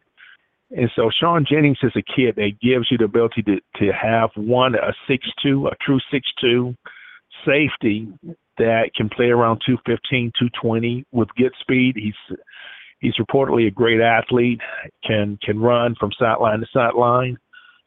Uh, or a kid that if he continues to grow naturally can be moved, of course, over to over to your to your will linebacker, excuse me, your Sam linebacker, and and again play in the uh, in playing the same the role of Keaton Anderson from from of course from Alabama that they signed from North Alabama that they signed last year in that in that type of role in terms of playing Sam linebacker or or it can be that Vinny Sunseri type of, of safety that brings physicality and also athleticism too. Another quick question for you. By the way, I, I believe we have just been joined by the, uh, the mouth breather himself, Drew DeArmond. Uh, so Reggie, uh, good Lord, Drew. Reggie, uh, we have Drew DeArmond with us live now too, and uh, Drew, we got Bama K, Reggie Willis on. Uh, go ahead and fire away. I'll give you a couple questions. Apparently, he's saying no audio. The Skype is eating his stuff again. Okay, well, we'll go ahead and keep this. I'm here now, guys. We got it. Okay. Well, uh, Drew, welcome on in. Glad to have you. We got Reggie Willis, aka Bama K from TI Live on with us, and uh, I'll just let you jump right in. Hey, into the fire. Reggie, how are you, and brother? Just right into the fire. Yep. How you doing, buddy? Doing well, Reggie. How are you, bud? I'm I'm doing outstanding. Nice. But yeah, sorry I'm late, guys. Had a commitment that took a little bit longer than anticipated, but uh, here now. I'm glad to be with you. You need to be careful when you use that term commitment. We're going to expect you to bring a name with you. yeah, Well, I I think Mykel one. Jones. Mykel Jones kind of played some people tonight. Uh, uh, he a lot of people thought he was going to jump in, get his spot, but he named the top four. That, that's where the recruiting industry is, unfortunately. Sure. But uh, Yeah. I know he'll uh, he'll have Alabama, you know, down there till the end. It'll be interesting to see. Uh, from what I've been told, I think they're going to take two more wide receivers and a couple of athletes that could project on either side of the ball, but likely defense. And I think Trevon Diggs is a kid to watch. He could play on either side of the ball. He really impressed at the opening, and I know John Garcia has been on this show and was really impressed with him on both sides of the ball uh, at in Beaverton. And watch him, you know, watch Jones and you know Cavan had a really good camp. Watch Cavan. But uh, again, and then AJ Brown. But of course, we all know as Reggie is very familiar with the state of Mississippi. I understand. I understand. I know their preference, as we both know, would be AJ Brown and Demetrius Robertson if they had their brothers in terms Oh of yeah, the Demetrius, very good class. point, Reggie. Right. hmm Yes. Yeah. right. Matter of fact, Demetrius would be one of those two-way guys, but uh, right now he wants to go to Stanford. Academics aren't quite there because, as everybody knows, Stanford doesn't cut corners, doesn't uh, you know bend their requirements. If he doesn't get into Stanford, Alabama's in really good shape. But regardless, uh, the the three or four kids they add at wide receiver slash DB, they're going to be elite kids, and uh, they're in on a lot of good ones. Yeah, exactly. Let me ask, one thing. uh, One thing I would like, one thing I would like to relay is that Stephon Diggs out of Maryland is a private commit, commitment to Alabama at this point. Uh, Yeah, and so, Yes. and so, yes, he's a kid that even though it's not public, it has not been uh, t- tweeted out as they do now. Uh, you know, he has told the staff that he's coming, and and we see him as you said earlier as an athlete. He could play the wide receiver, and if you watched his film, he's also m- probably an, an even more dynamic corner. That's a great point by Reggie. I'm hearing the same thing via Diggs. The one other thing that may keep him from uh, declaring right now too, he's got some academic work to do. Exactly. But uh, you know, it, but if if if Calvin Ridley can qualify, um, you know, Darren Lake, uh, I can go down the list. This the kid's got a chance. He's at a very good academic institution. I think they're optimistic he can get his uh, academics in order, but you know, he's still got some work to do, uh, as does B.J. Emmons. Exactly, exactly. But I also look at the, the list of current commitments also, and one thing that that people are going to need to look at. One, you know, I've, I've posted, you know, you know, publicly that we're going to take up to 27 guys. Uh, my understanding is that now that number is raised, it's been risen, has risen one to 28. So you're looking at 28 guys uh, being added to the rolls, and and you've got some kids that I look at both with academic situations and also potential gray shirts that you may be looking at maybe three to four kids that are currently on our list that that that that may not be on, on signing on the on the signing day list. Let's go ahead and get input from both of you guys. Uh, start with Reggie and then Drew. Y'all go back to back on this. Tell us what we need to know about uh, this week's commitment from Tanner, Alabama, 2017 athlete Shadarius Townsend. Well, uh, I'll take it first, and then let Reggie add what what uh, his thoughts. But Shadarius Townsend, someone I got tipped off on. We were able to break the story with Rodney Orr. I have a very good friend named Justin Graves who works for the Decatur Daily, who's very close. Uh, he, if you want to know anything about the high school football in Limestone County or Cullman County, he's the guy to go to. He called me about Shadarius uh, after his workout at Alabama. He'd been in communication with the family, uh, how much Shadarius had impressed Nick Saban working uh, uh, both at wide receiver and safety, especially at safety, and that he'd been verbally offered. The family was heavily, you know, impressed and heavily leaning to Alabama, but kind of felt like they needed to visit Auburn go to camp there. Also, Dabo Swinney had done a good job building a relationship. They felt like they needed to visit Clemson. Uh, they camped at Kentucky because Kentucky has been kind to Tanner High School, and but the whole time, I mean, he was considered a heavy Alabama lean. He's an electric athlete. Uh, obviously, there has been some academic uh, concerns from kids coming out of Tanner the last few years, but with this young kid, another some more insight from uh, Justin was that uh, it's going to be different with this young guy. Uh, his dad is a cop and a probationary officer. Does not put up with much tomfoolery. Um, basically, lets the young man go with a cell phone when he's out with friends, but he doesn't have a phone on him at all times. Uh, he kind of tries to control that. He's very strict, and uh, he had a very good 10th grade year at quarterback. Uh, I think he accumulated around 38 touchdowns. Uh, he he timed in the four fours at Alabama's camp. Very good size, and he's a he's a he, he compares very favorably from who the people I talk to that seen him on film uh, to Ardarius Stewart and uh, many, uh, including William Redfish Barger, think he should be a, a project on the offensive side of the ball, but he's right now being considered as a defensive back. But honestly, he's still got two years of high school. Uh, you know, our Darius was impressive on both sides of the ball. I think he's going to project. Uh, e- uh, easily could turn into a wide receiver before it's all said and done. But regardless, he's a high caliber athlete going into his junior year playing uh, for LaRon White, former Tide uh, offensive lineman, and one of the best small school programs uh, in the state of Alabama. I mean, there's Rich, your take on. You can't really, really uh, add more than, than than what Drew did. Uh, he did an an excellent job, really, really uh, providing uh, great detail on that situation. Uh, I agree with him in terms of the kids extremely athletic. athletic. He's electric with the football in his hands, but he can play on e- either side of the ball. The one thing that I've heard about the kid that really, really stands out is that he's got great pad speed. You've got a lot of kids that run great in shorts and and they look like uh, you know they're they're untouchable but it doesn't translate sometimes on the field. But if you watch his film, the kid runs away from people, and that's all you need to need to ask. Continuing on this same topic, Reggie, uh, and you, that was great information from you a, minute, a moment ago about the class will more likely to be 28. How, how do you see things finishing out right now, as, as specific as you can be about the names we can look forward to commit between now and February?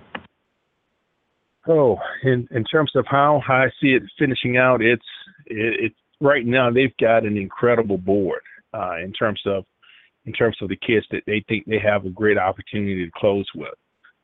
Uh, of course, uh, going into the going to the offensive side side of the ball, uh, whoa, uh, you've got an incredible an, an incredible grouping. Hold on one second. I actually I'm actually going to my I'm actually going to my own list that I that I put together. Well, let's just go off the top of my head. I, I can't find it. When you look for something, you, you can't find it.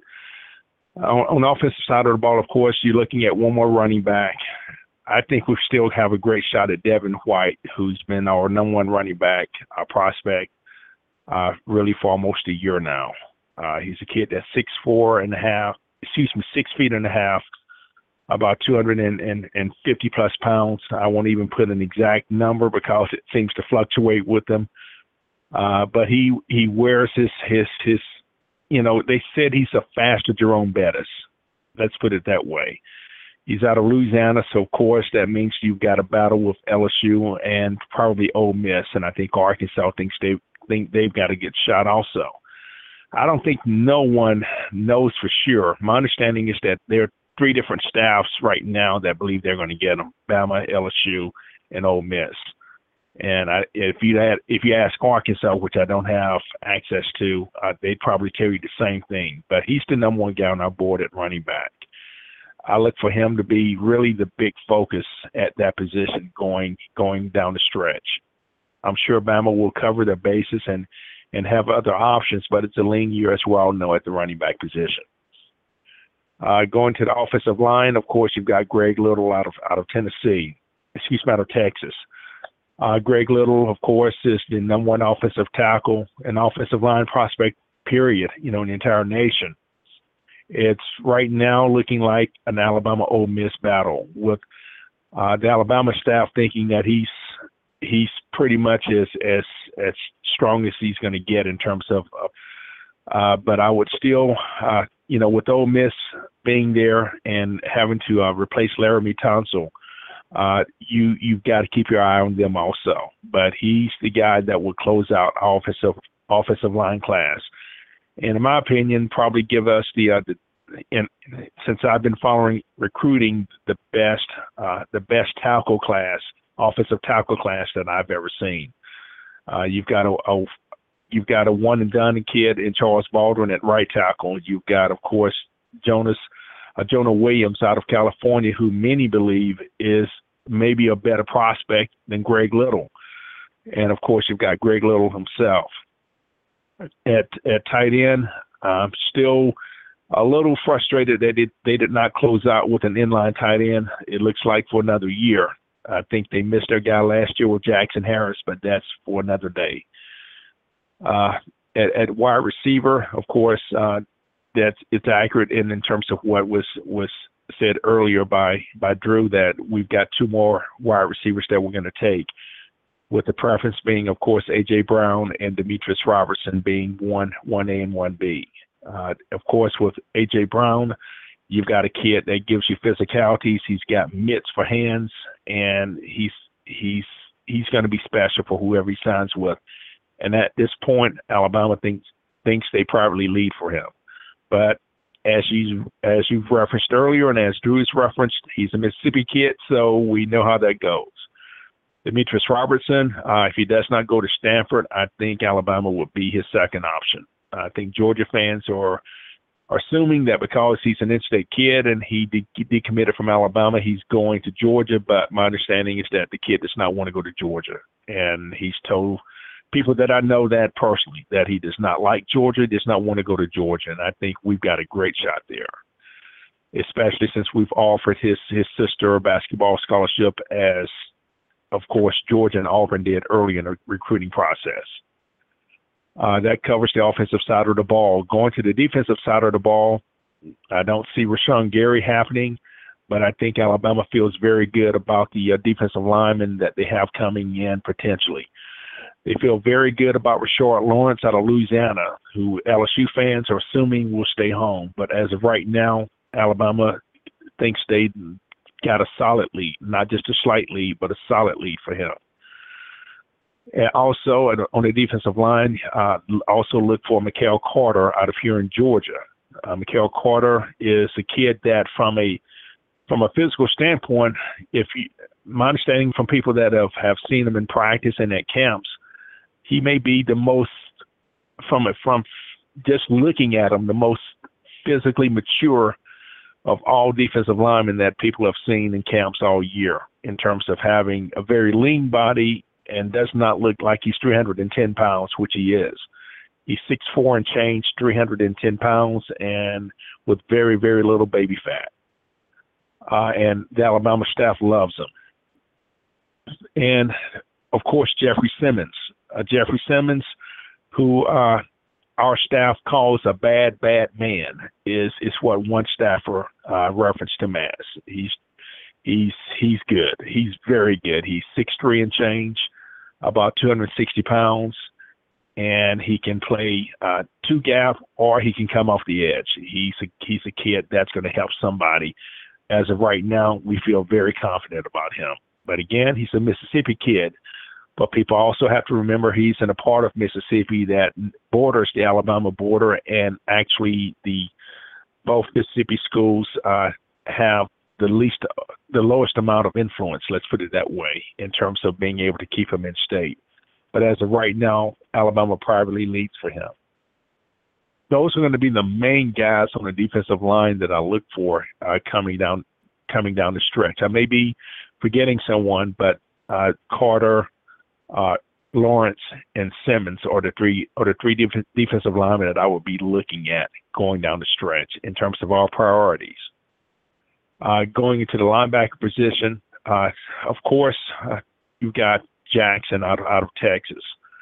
Uh, Donte Jackson is probably the best three down linebacker in the nation. What I mean by that, he's essentially a more physically developed C.J. Mosley. He he's great against the run. He's a tackling machine that gets to run, but he also can play in space.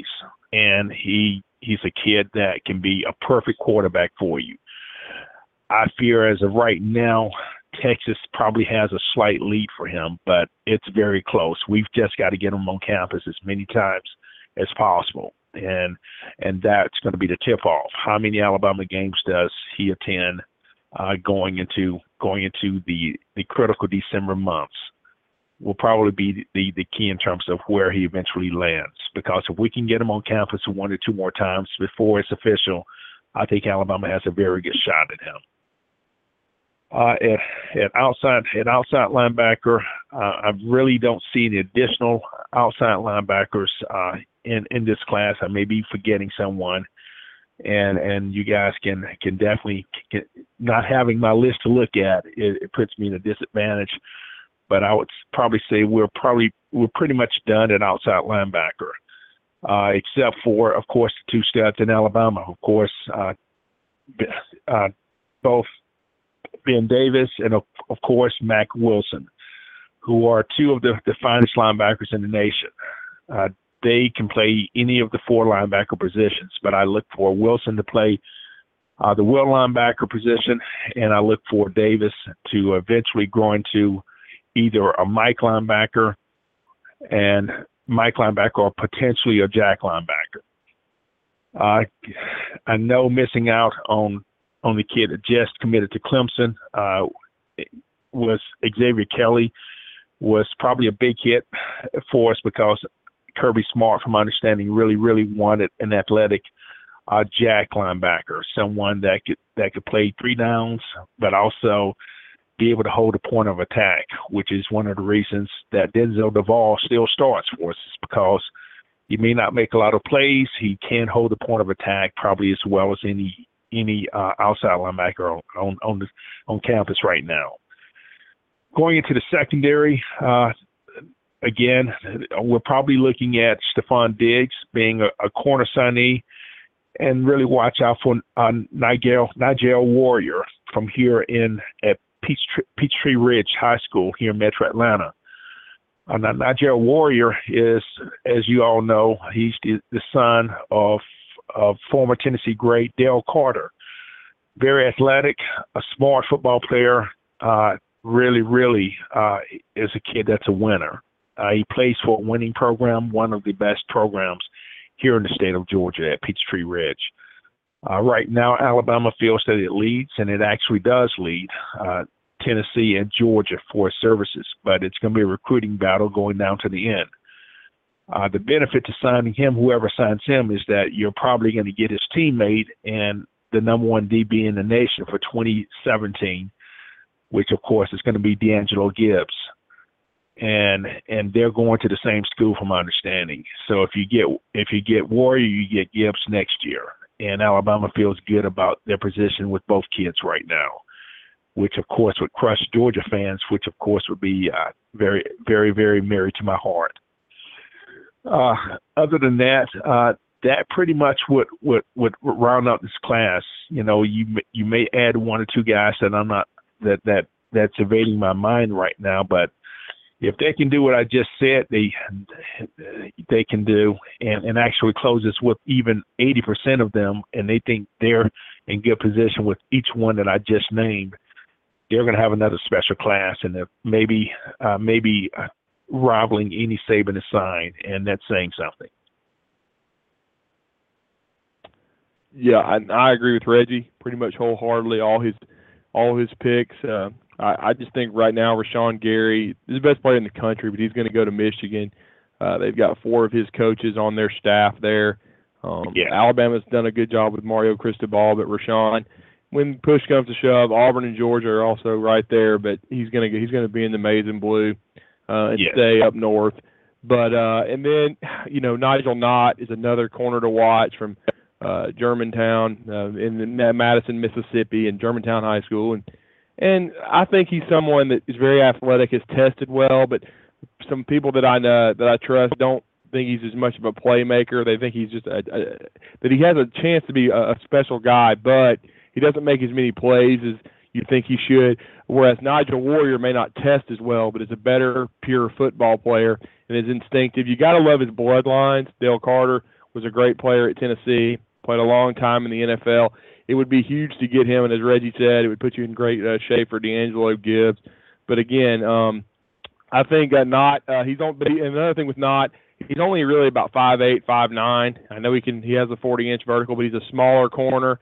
Uh, ultimately, I don't think he'll that Alabama will end up signing him. But as we've already talked about, they've still got a really good shot at Demetrius Robertson, who I think may very well end up on the defensive side of the ball. And as Reggie said, Trevon Diggs, brother of Stefon Diggs, could easily end up at corner. Uh, and I think obviously that would take care of the secondary needs. Uh, you know, Trevon is a is a longer, athletic kid uh, who, who I think has a lot of potential. Uh, ben Davis and you know Mack Wilson. There were some uh, recruiting services that didn't give them high marks for Oregon, but uh, John Garcia, who I trust implicitly as a pure talent evaluator, uh, thought that Ben was very, very good, looked very good out in space, and was looked very athletic.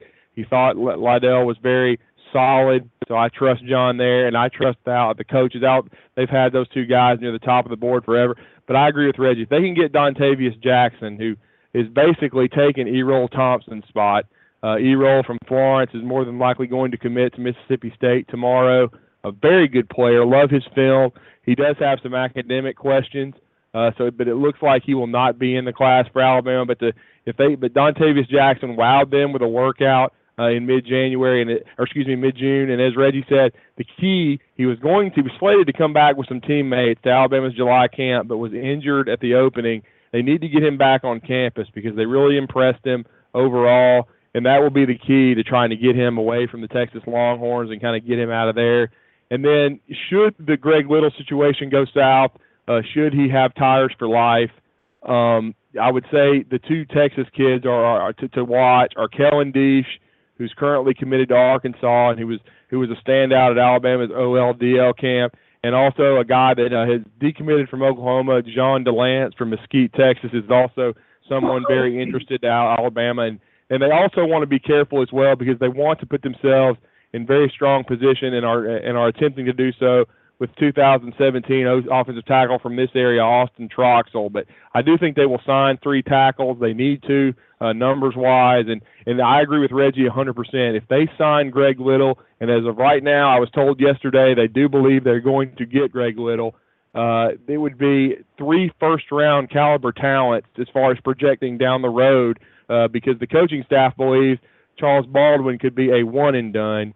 And then uh, and then, uh, and of course, I'm not. I, the, a lot of JUCOs are not, but they believe he's an elite talent. And then, as uh, Reggie said, Jonah Williams is considered uh, one of the because he doesn't go to camps and combines, he doesn't do interviews, he's not media friendly, so he's not going to get a lot of love from the rankings. But when you watch his film, he could be as good or better than Greg Little. So he will be enroll early, and then you have Greg Little, who many people believe was very impressive out in Oregon and is the number one offensive tackle in the country it would, in my opinion, I agree with Reggie, be the top offensive tackle class signed in by one school ever, and it would be, I think, the most talent at offensive line as far as depth goes in the history of the program. That's saying a lot with that 2012 line that was so good, but I'm just talking about depth. It would be stacked like cordwood, as one staffer told a good friend of mine recently. And uh, there's no doubt about that. It'll be a good problem to have. A lot of guys fighting for playing time should lead to a very good offensive line. And one more name I will add. You know, Reggie talked about uh, the tight end position. Isaac Nauta did decommit uh, from the uh, Florida State Seminoles. He's likely headed uh, to Georgia, but there's a kid that, in my opinion, if you watch down the line, kids always emerge. We helped break this guy on Tighter Insider. I had a very good source uh, help me with, uh, put me in touch with this kid.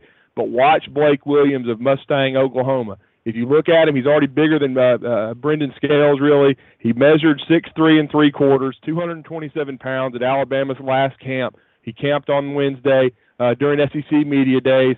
Ran a four seven. He's run a four five eight at North Carolina's camp. He earned an offer there. He earned an offer at Oklahoma State. Kansas State is very interested. Arkansas. He's someone uh, that uh, did not play the last two years, so there's no film. Uh, he had a nerve disorder and uh, he he he missed his uh, 2000 and uh, uh, excuse me uh, 14 season and the 2013 season. 2013 he was bedridden. 2014 did not have the stamina to be able to play, but now he's back on the field. They've been able to get him treatment, and uh, he's someone Coach Saban was very impressed with. He ran a very very very impressive uh, 4-1 shuttle time at Alabama's camp, and if he does a good job the first month of the season back on the field in Mustang I think he should he would get offered, and someone like Mr. Scales might disappear because I think this kid's an elite athlete, and he could be uh, someone like Matt Womack, who basically earned an offer through his play last year and has been very impressive uh, to Mario Cristobal thus far in early workouts uh, before fall camp. Reggie, I want to ask you about four guys that didn't get named yet tonight, and uh, they're, they're guys that Alabama is recruiting but may or may not be part of the class. Okay, so we'll take them one at a time, rapid fire. Tight end Nick Eubanks. No. Okay.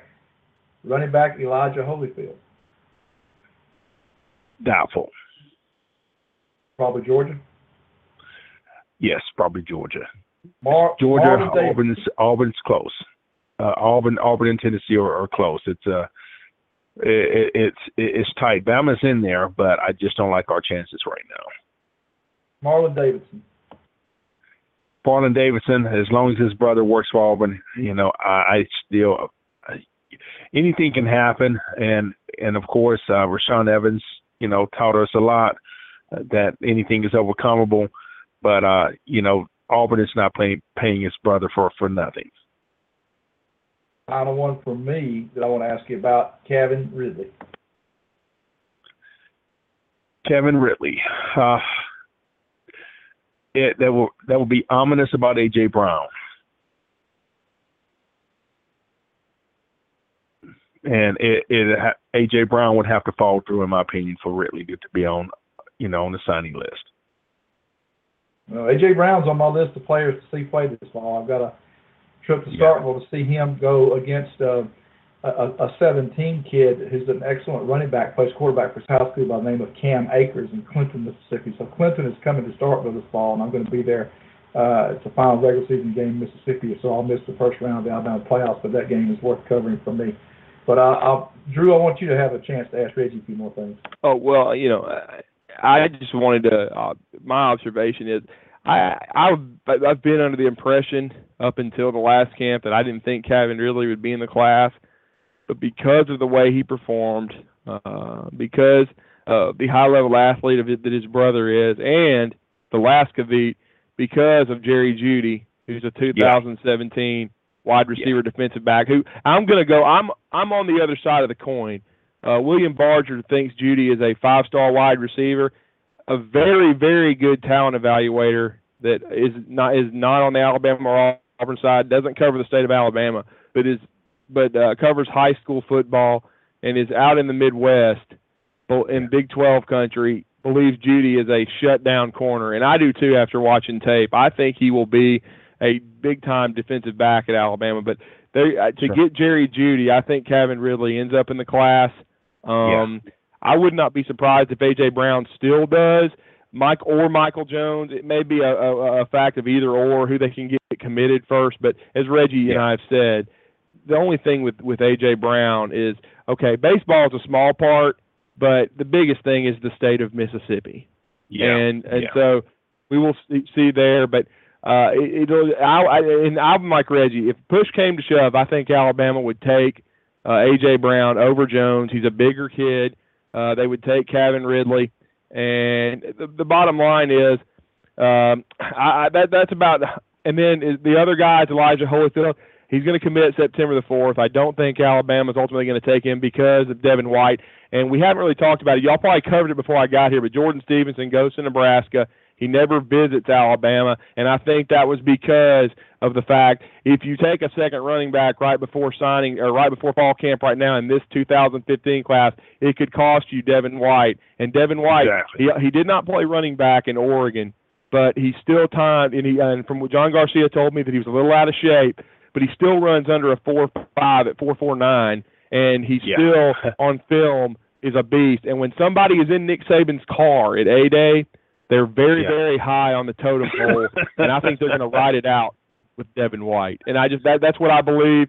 And the other two young guys that you I don't think Eubanks will be in the class despite his brother Kobe uh, being on the basketball team in August. Uh, because well, it, well, let me have this could be. He could be, but it's going to depend on what Blake Williams does because I think Blake Williams. I, I received a text message during SEC media days from uh, the the the uh, source that put me on to Blake from his mother from the indoor facility running that four one shuttle. They made they wanted them they told him to stay so when Saban got back from his media obligations he could watch the kid work out. So I just think that they really like that young man. I think he's someone to watch. And, and again, uh, we will see. But I just I, I agreed with uh, Reggie's other takes on that situation. But I just really think as of right now, but with wide receiver, it's so fluid. I think Kevin Ridley would probably be in the class because of how he performed at camp and because of Jerry Jeudy. Jeudy. Exactly, exactly, and and and and you made made some great points there, Drew. And and I've heard about Jeudy also, and of course, as we both know, uh, you know, they they all have the same guardian, and so having all three kids, you know, along with with Calvin, you know, at, at Bama would would would be a no brainer, and and so uh, you can go wrong, you can go wrong at all.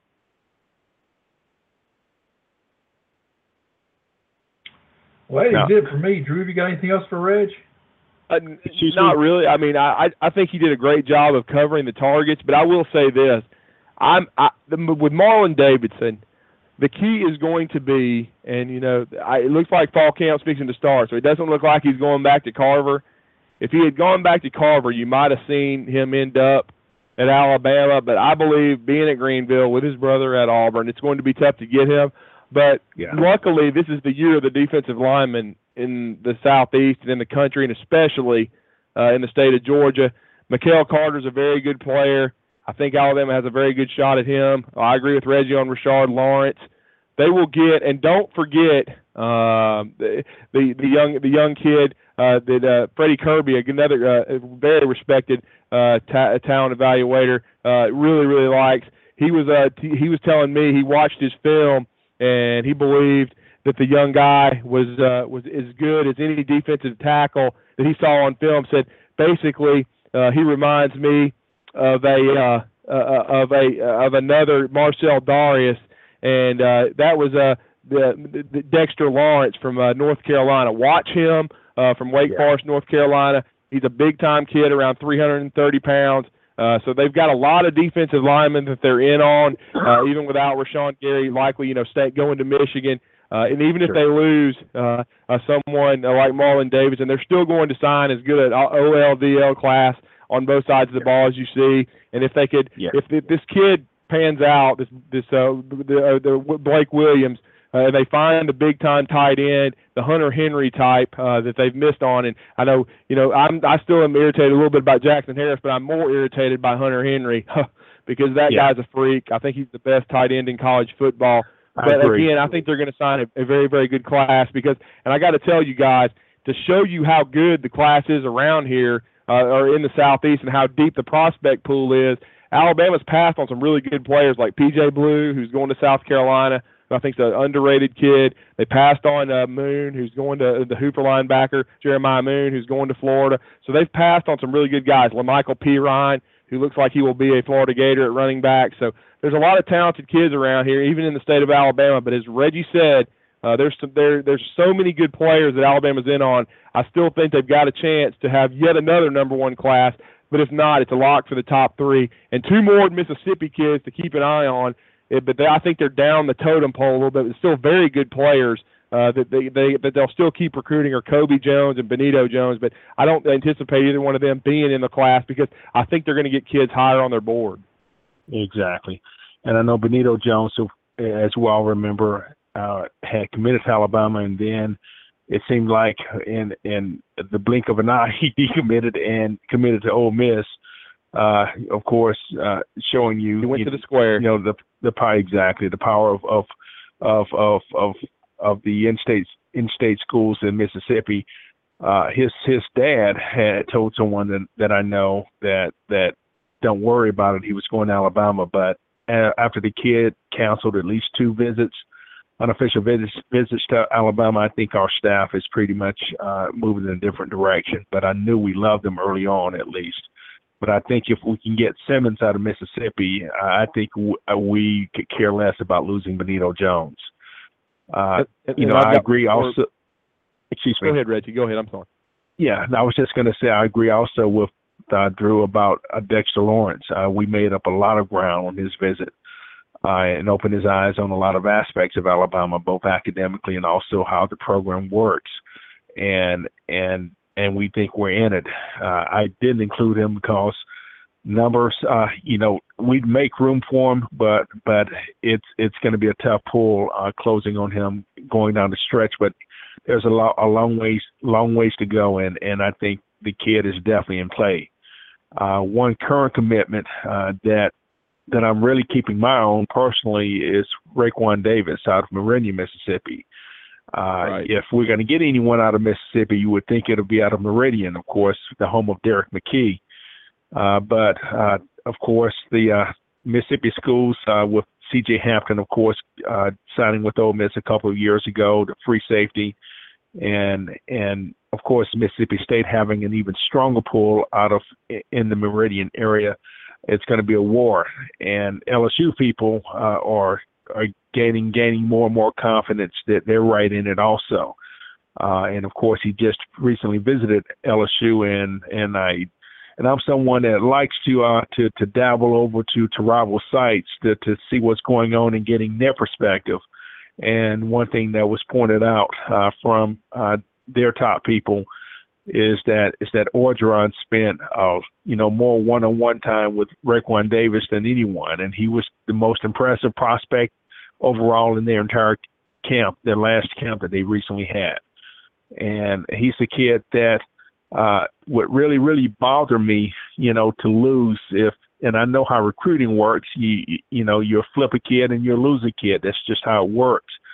But he's a kid that came into came into our camp last year as as a kid that even his own high school staff did not have confidence in because he had never made any plays, Right. you know, in any live Right. games. And, and Correct. but uh, you know, Bo Davis uh, saw his potential uh, and and basically helped coach him up, and and we offered him early. He got on him, got on him first, and he committed to Alabama. But he's blown up now, and it can go anywhere in the country. And he's a kid that can play on either side of the ball, and he's a kid that runs well. I think one one complaint you hear about him is that well, at six seven, what about his pad level? And that's true. You know, maintaining pad level at that height is going to be a challenge for him if he wants to stay on that side of the ball but the kid can run. He runs well, legitimately runs well, and is very fluid, and and he carries his weight, you know, perfectly. Probably the best physical specimen that we've had at Bama. We wouldn't have had at Bama since with Michael Fanning, in my opinion. Just a beast in terms of his, his, his of his physique and it would be a shame if we lost him. Uh, and I think right now uh, we feel good about him. He's telling Bo Davis he's coming. Don't worry, coach. But he tells everybody else, I'm I'm open game. So he's a kid that's talking out of both sides of his mouth. The question is, you know, who can you trust? And we'll see what happens there. If we lost him, personally for me, uh, you know, it would be a big blow because he's a kid again that even his high school staff was shocked that we offered because he had never made a play on the field. But he's a kid that now everybody wants, and and quite frankly, when you think about it, if a kid has not produced on the field, why is he being offered to some of the top camps in the country? It's because he's an Alabama commitment, and that shows you the power of Alabama also. And the Alabama commitment has opened a lot of doors for that kid, and I'm hoping that he's just playing the game and enjoying himself, but doesn't remember who brought him there. Well, and I've got one more thing to add, and uh, it's be it for me, but it's a very good nugget. I think everyone will enjoy. But when uh, Quinnen Williams came to Alabama's camp for the three days in June, and of course he ended up flipping from Auburn, he was uh, so good in the workouts that Bo Davis told said in a staff meeting that Rashan Gary was still the number one target, you know, as far as defensive line, but a very very close second of kids he's evaluated in person and on film had been Quinnen Williams in the way he'd improved and continued to get better. So Quinnen Williams is almost as highly thought of as a guy like Rashan Gary to the out to, to Bo Davis and the Alabama staff. So uh, just I know his his uh, there wasn't a lot a ton of excitement about his flip but it was a major coup. Somebody, Lance Thompson, tried to hide from Alabama, uh, and they were able to flip a lifelong Auburn fan, and he's a solid commitment right now. Uh, they don't really have anything to worry about, and he's a kid whose best football is still in front of him. So just be encouraged by that, and just know that Bo Davis has done work since he got here, and like uh, Reggie said, hopefully they can hold on to Raekwon. He's as impressive looking a kid as you're ever going to see. Six foot seven, six eight, you know, three fifteen. Was dominant in Oregon. I still think he'll probably end up being a right tackle eventually. Uh, he kind of reminds me he's on the same kind of career arc as DJ Fluker. But again, yep. I think he's a regardless he, he has a chance whether it's offense or defense to be a dominant talent. Uh, if he's on defense, another guy you compare him to who was dominant, who was a thorn in Alabama's side is John Henderson from Tennessee. Uh, but just kind of just watch that kid. But Alabama's going to do everything they can to hold on to him. And with Quinnen Williams and some of the kids they already have committed in this class, uh, it's off to a great start, but as we Reggie and I have covered tonight, with who's left on the board and who's on who Alabama thinks they can get, it's going to be another fun signing day in uh, February of 2016, no question. Exactly, exactly, and I know you've heard the same thing, Drew. Uh, I know our staff believes that if we can close with who we think we're closing with, uh, with a more seasoned quarterback going into 20, 2016, we think we're getting ready to go on another two to three year run of dominance. Yeah, the the one I'll get the last quote from me, and this will end it for me tonight. A staff member recently told a great friend of mine, "If we don't win two more national championships by 2019, we should all be fired." Reggie, let me leave you with a comment I got from a, a coworker of mine who's a member of the First and Ten Club, and he had uh, dinner the other night down at the Zone, and Scott Cochran pulled my coworker aside and said, uh, as only Scott Cochran can say, "Let me tell you something. I know a lot of people worried. We're gonna be just fine this year." So when Scott Cochran tells a booster that, a guy in the first and ten club, that makes me feel really, really good. Uh, I feel like that the front seven this year is as good as we've had at Alabama in many a moon. I feel like the secondary will come around, And I feel like we will find a quarterback. I still think it's Coker, but I feel like we will find a quarterback and, and be just fine when it's all said and done. I think that uh, poll that came out today was was was fairly accurate. Uh, but Reggie, I want to take this time just to, to to thank you for joining us tonight. We didn't mean to keep you for a full hour, but you really brought it tonight as you always do. And we hope Reggie you'll consider uh, becoming a regular guest with us here on Bams Radio.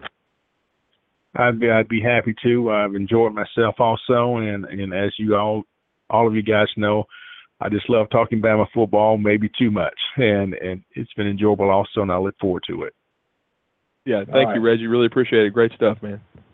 All right, that's uh, Reggie Willis. Uh, you know him on Title Insider as Bama K, uh, one of my longtime friends. And uh, before I let y'all go, I'll pass along the story. I didn't want to do this while he was on the air. To tell you how long Reggie's been following recruiting, and, and me too, uh, Reggie and Rodney Orr were friends in the dorm back at Alabama. They go back, their friendship goes back to the 80s. And uh, at the time, Alabama and, um, and uh, it was uh, late Coach, actually early Coach Perkins, were recruiting a lineman from Florida by the name of John Fruhmorgen. And Alabama ended up signing John. But Reggie uh, came to Rodney and said, Hey, have you heard about this guy Morgan we're recruiting? And Rodney said, Morgan? Who is Morgan? And, and, and Reggie said, I just talked to Kirk McNair. We're recruiting a guy named Fru, Fru Morgan. But that turned out to be his uh, last name. Reggie kind of split it up into a first and last. But didn't want to tell that while he was on there. But that was that was really good stuff. And Drew, I'm glad you were able to join us because that really made it the segment better. That that last 30, 40 minutes of this show tonight was as good a recruiting uh, and personnel Alabama talk as you'll ever hear on any show. And I'm not bragging. I just really I just kind of sat back in awe and listened to y'all go. And um, this has been a long show for us. We're two hours and probably 32 minutes in. We had a little bit of technical difficulty at the very beginning, but uh, we got on about four after. Uh, but Drew, I'm glad you were able to join us, and Thomas, uh, thanks for helping me out while we waited on Drew. And I do want to thank Reggie Willis for joining us, Bama K, and also our number one, thank Luke Robinson for the input he gave, and of course Big C. Drew, I, I don't know if you'll have a chance or not, but if you want to go back and listen to the to the Big C segment, it was. Uh, it, people were walking up to him. He was at a church function in Montgomery, and he was just walking out, and he had heard speeches tonight from Rece Davis, Gene Stallings, and Jay Jacobs. And Nice. While Big C was walking out, talking to us, people kept coming up to him wanting to talk to him, and it was kind of weird. Thomas had to put him on hold a couple times, but finally we got him back on, and some guy with an Auburn hat walked up to him wanting his autograph. So the Big C segment tonight was absolute radio gold. I know it Well, kind of ticked Thomas off a little bit, but it was really, really fun. Yeah, there was a it- steel-toed boot. That's all I'm gonna say. Well, it sounds like it. Uh, but I will say, guys, I hope you. I know we they talked we talked to AB at the beginning of the segment, but Garrett Tucker had a lot of good stuff uh, from Alabama basketball, and I know you probably already talked about it, Cary, but I'll reiterate it to the listeners. I did find out from Garrett later on that night after the segment. The information you're hearing is true from Adam Lowe of Devils Illustrated. Uh, Alabama has a very, very strong chance to add Terrence Ferguson from the Dallas, Texas area, a top 10 national recruit. They did not get Josh Langford, but they could end up with another five-star kid. You had you signed two more high-caliber players, and with the way this staff is recruiting, which is a lot better than the previous guys that are all unemployed, thank goodness. Uh, besides Antoine Pettway, uh, there's no doubt in my mind Alabama basketball is going to turn around very, very quickly. And as Avery Johnson would say, buckle up. It's going to be a fun time uh, to now transition from football to basketball, and there will be no more dread or Coleman Mausoleum. That's that's for sure. And uh, we did actually after the segment with Garrett was over, we did actually talk about some of the guys that are coming into the big man camp this weekend. Uh, right. Romello White, a 16 guy from Florida, and a couple of 17 guys, Garrison Brooks of Auburn and Galin Smith of Clinton. There are some big men being recruited, despite the fact that they're never mentioned on Twitter. So anyway, uh, we're about to close out this very long edition of Bams Radio, almost almost 40 minutes. But uh, for Drew DeArmond of ESPN 977 for Thomas Watts of Touchdown Alabama Magazine, I'm Cary Clark from BamaMag.com. Thank you and good night. Thanks for listening to Bams. Roll Tide.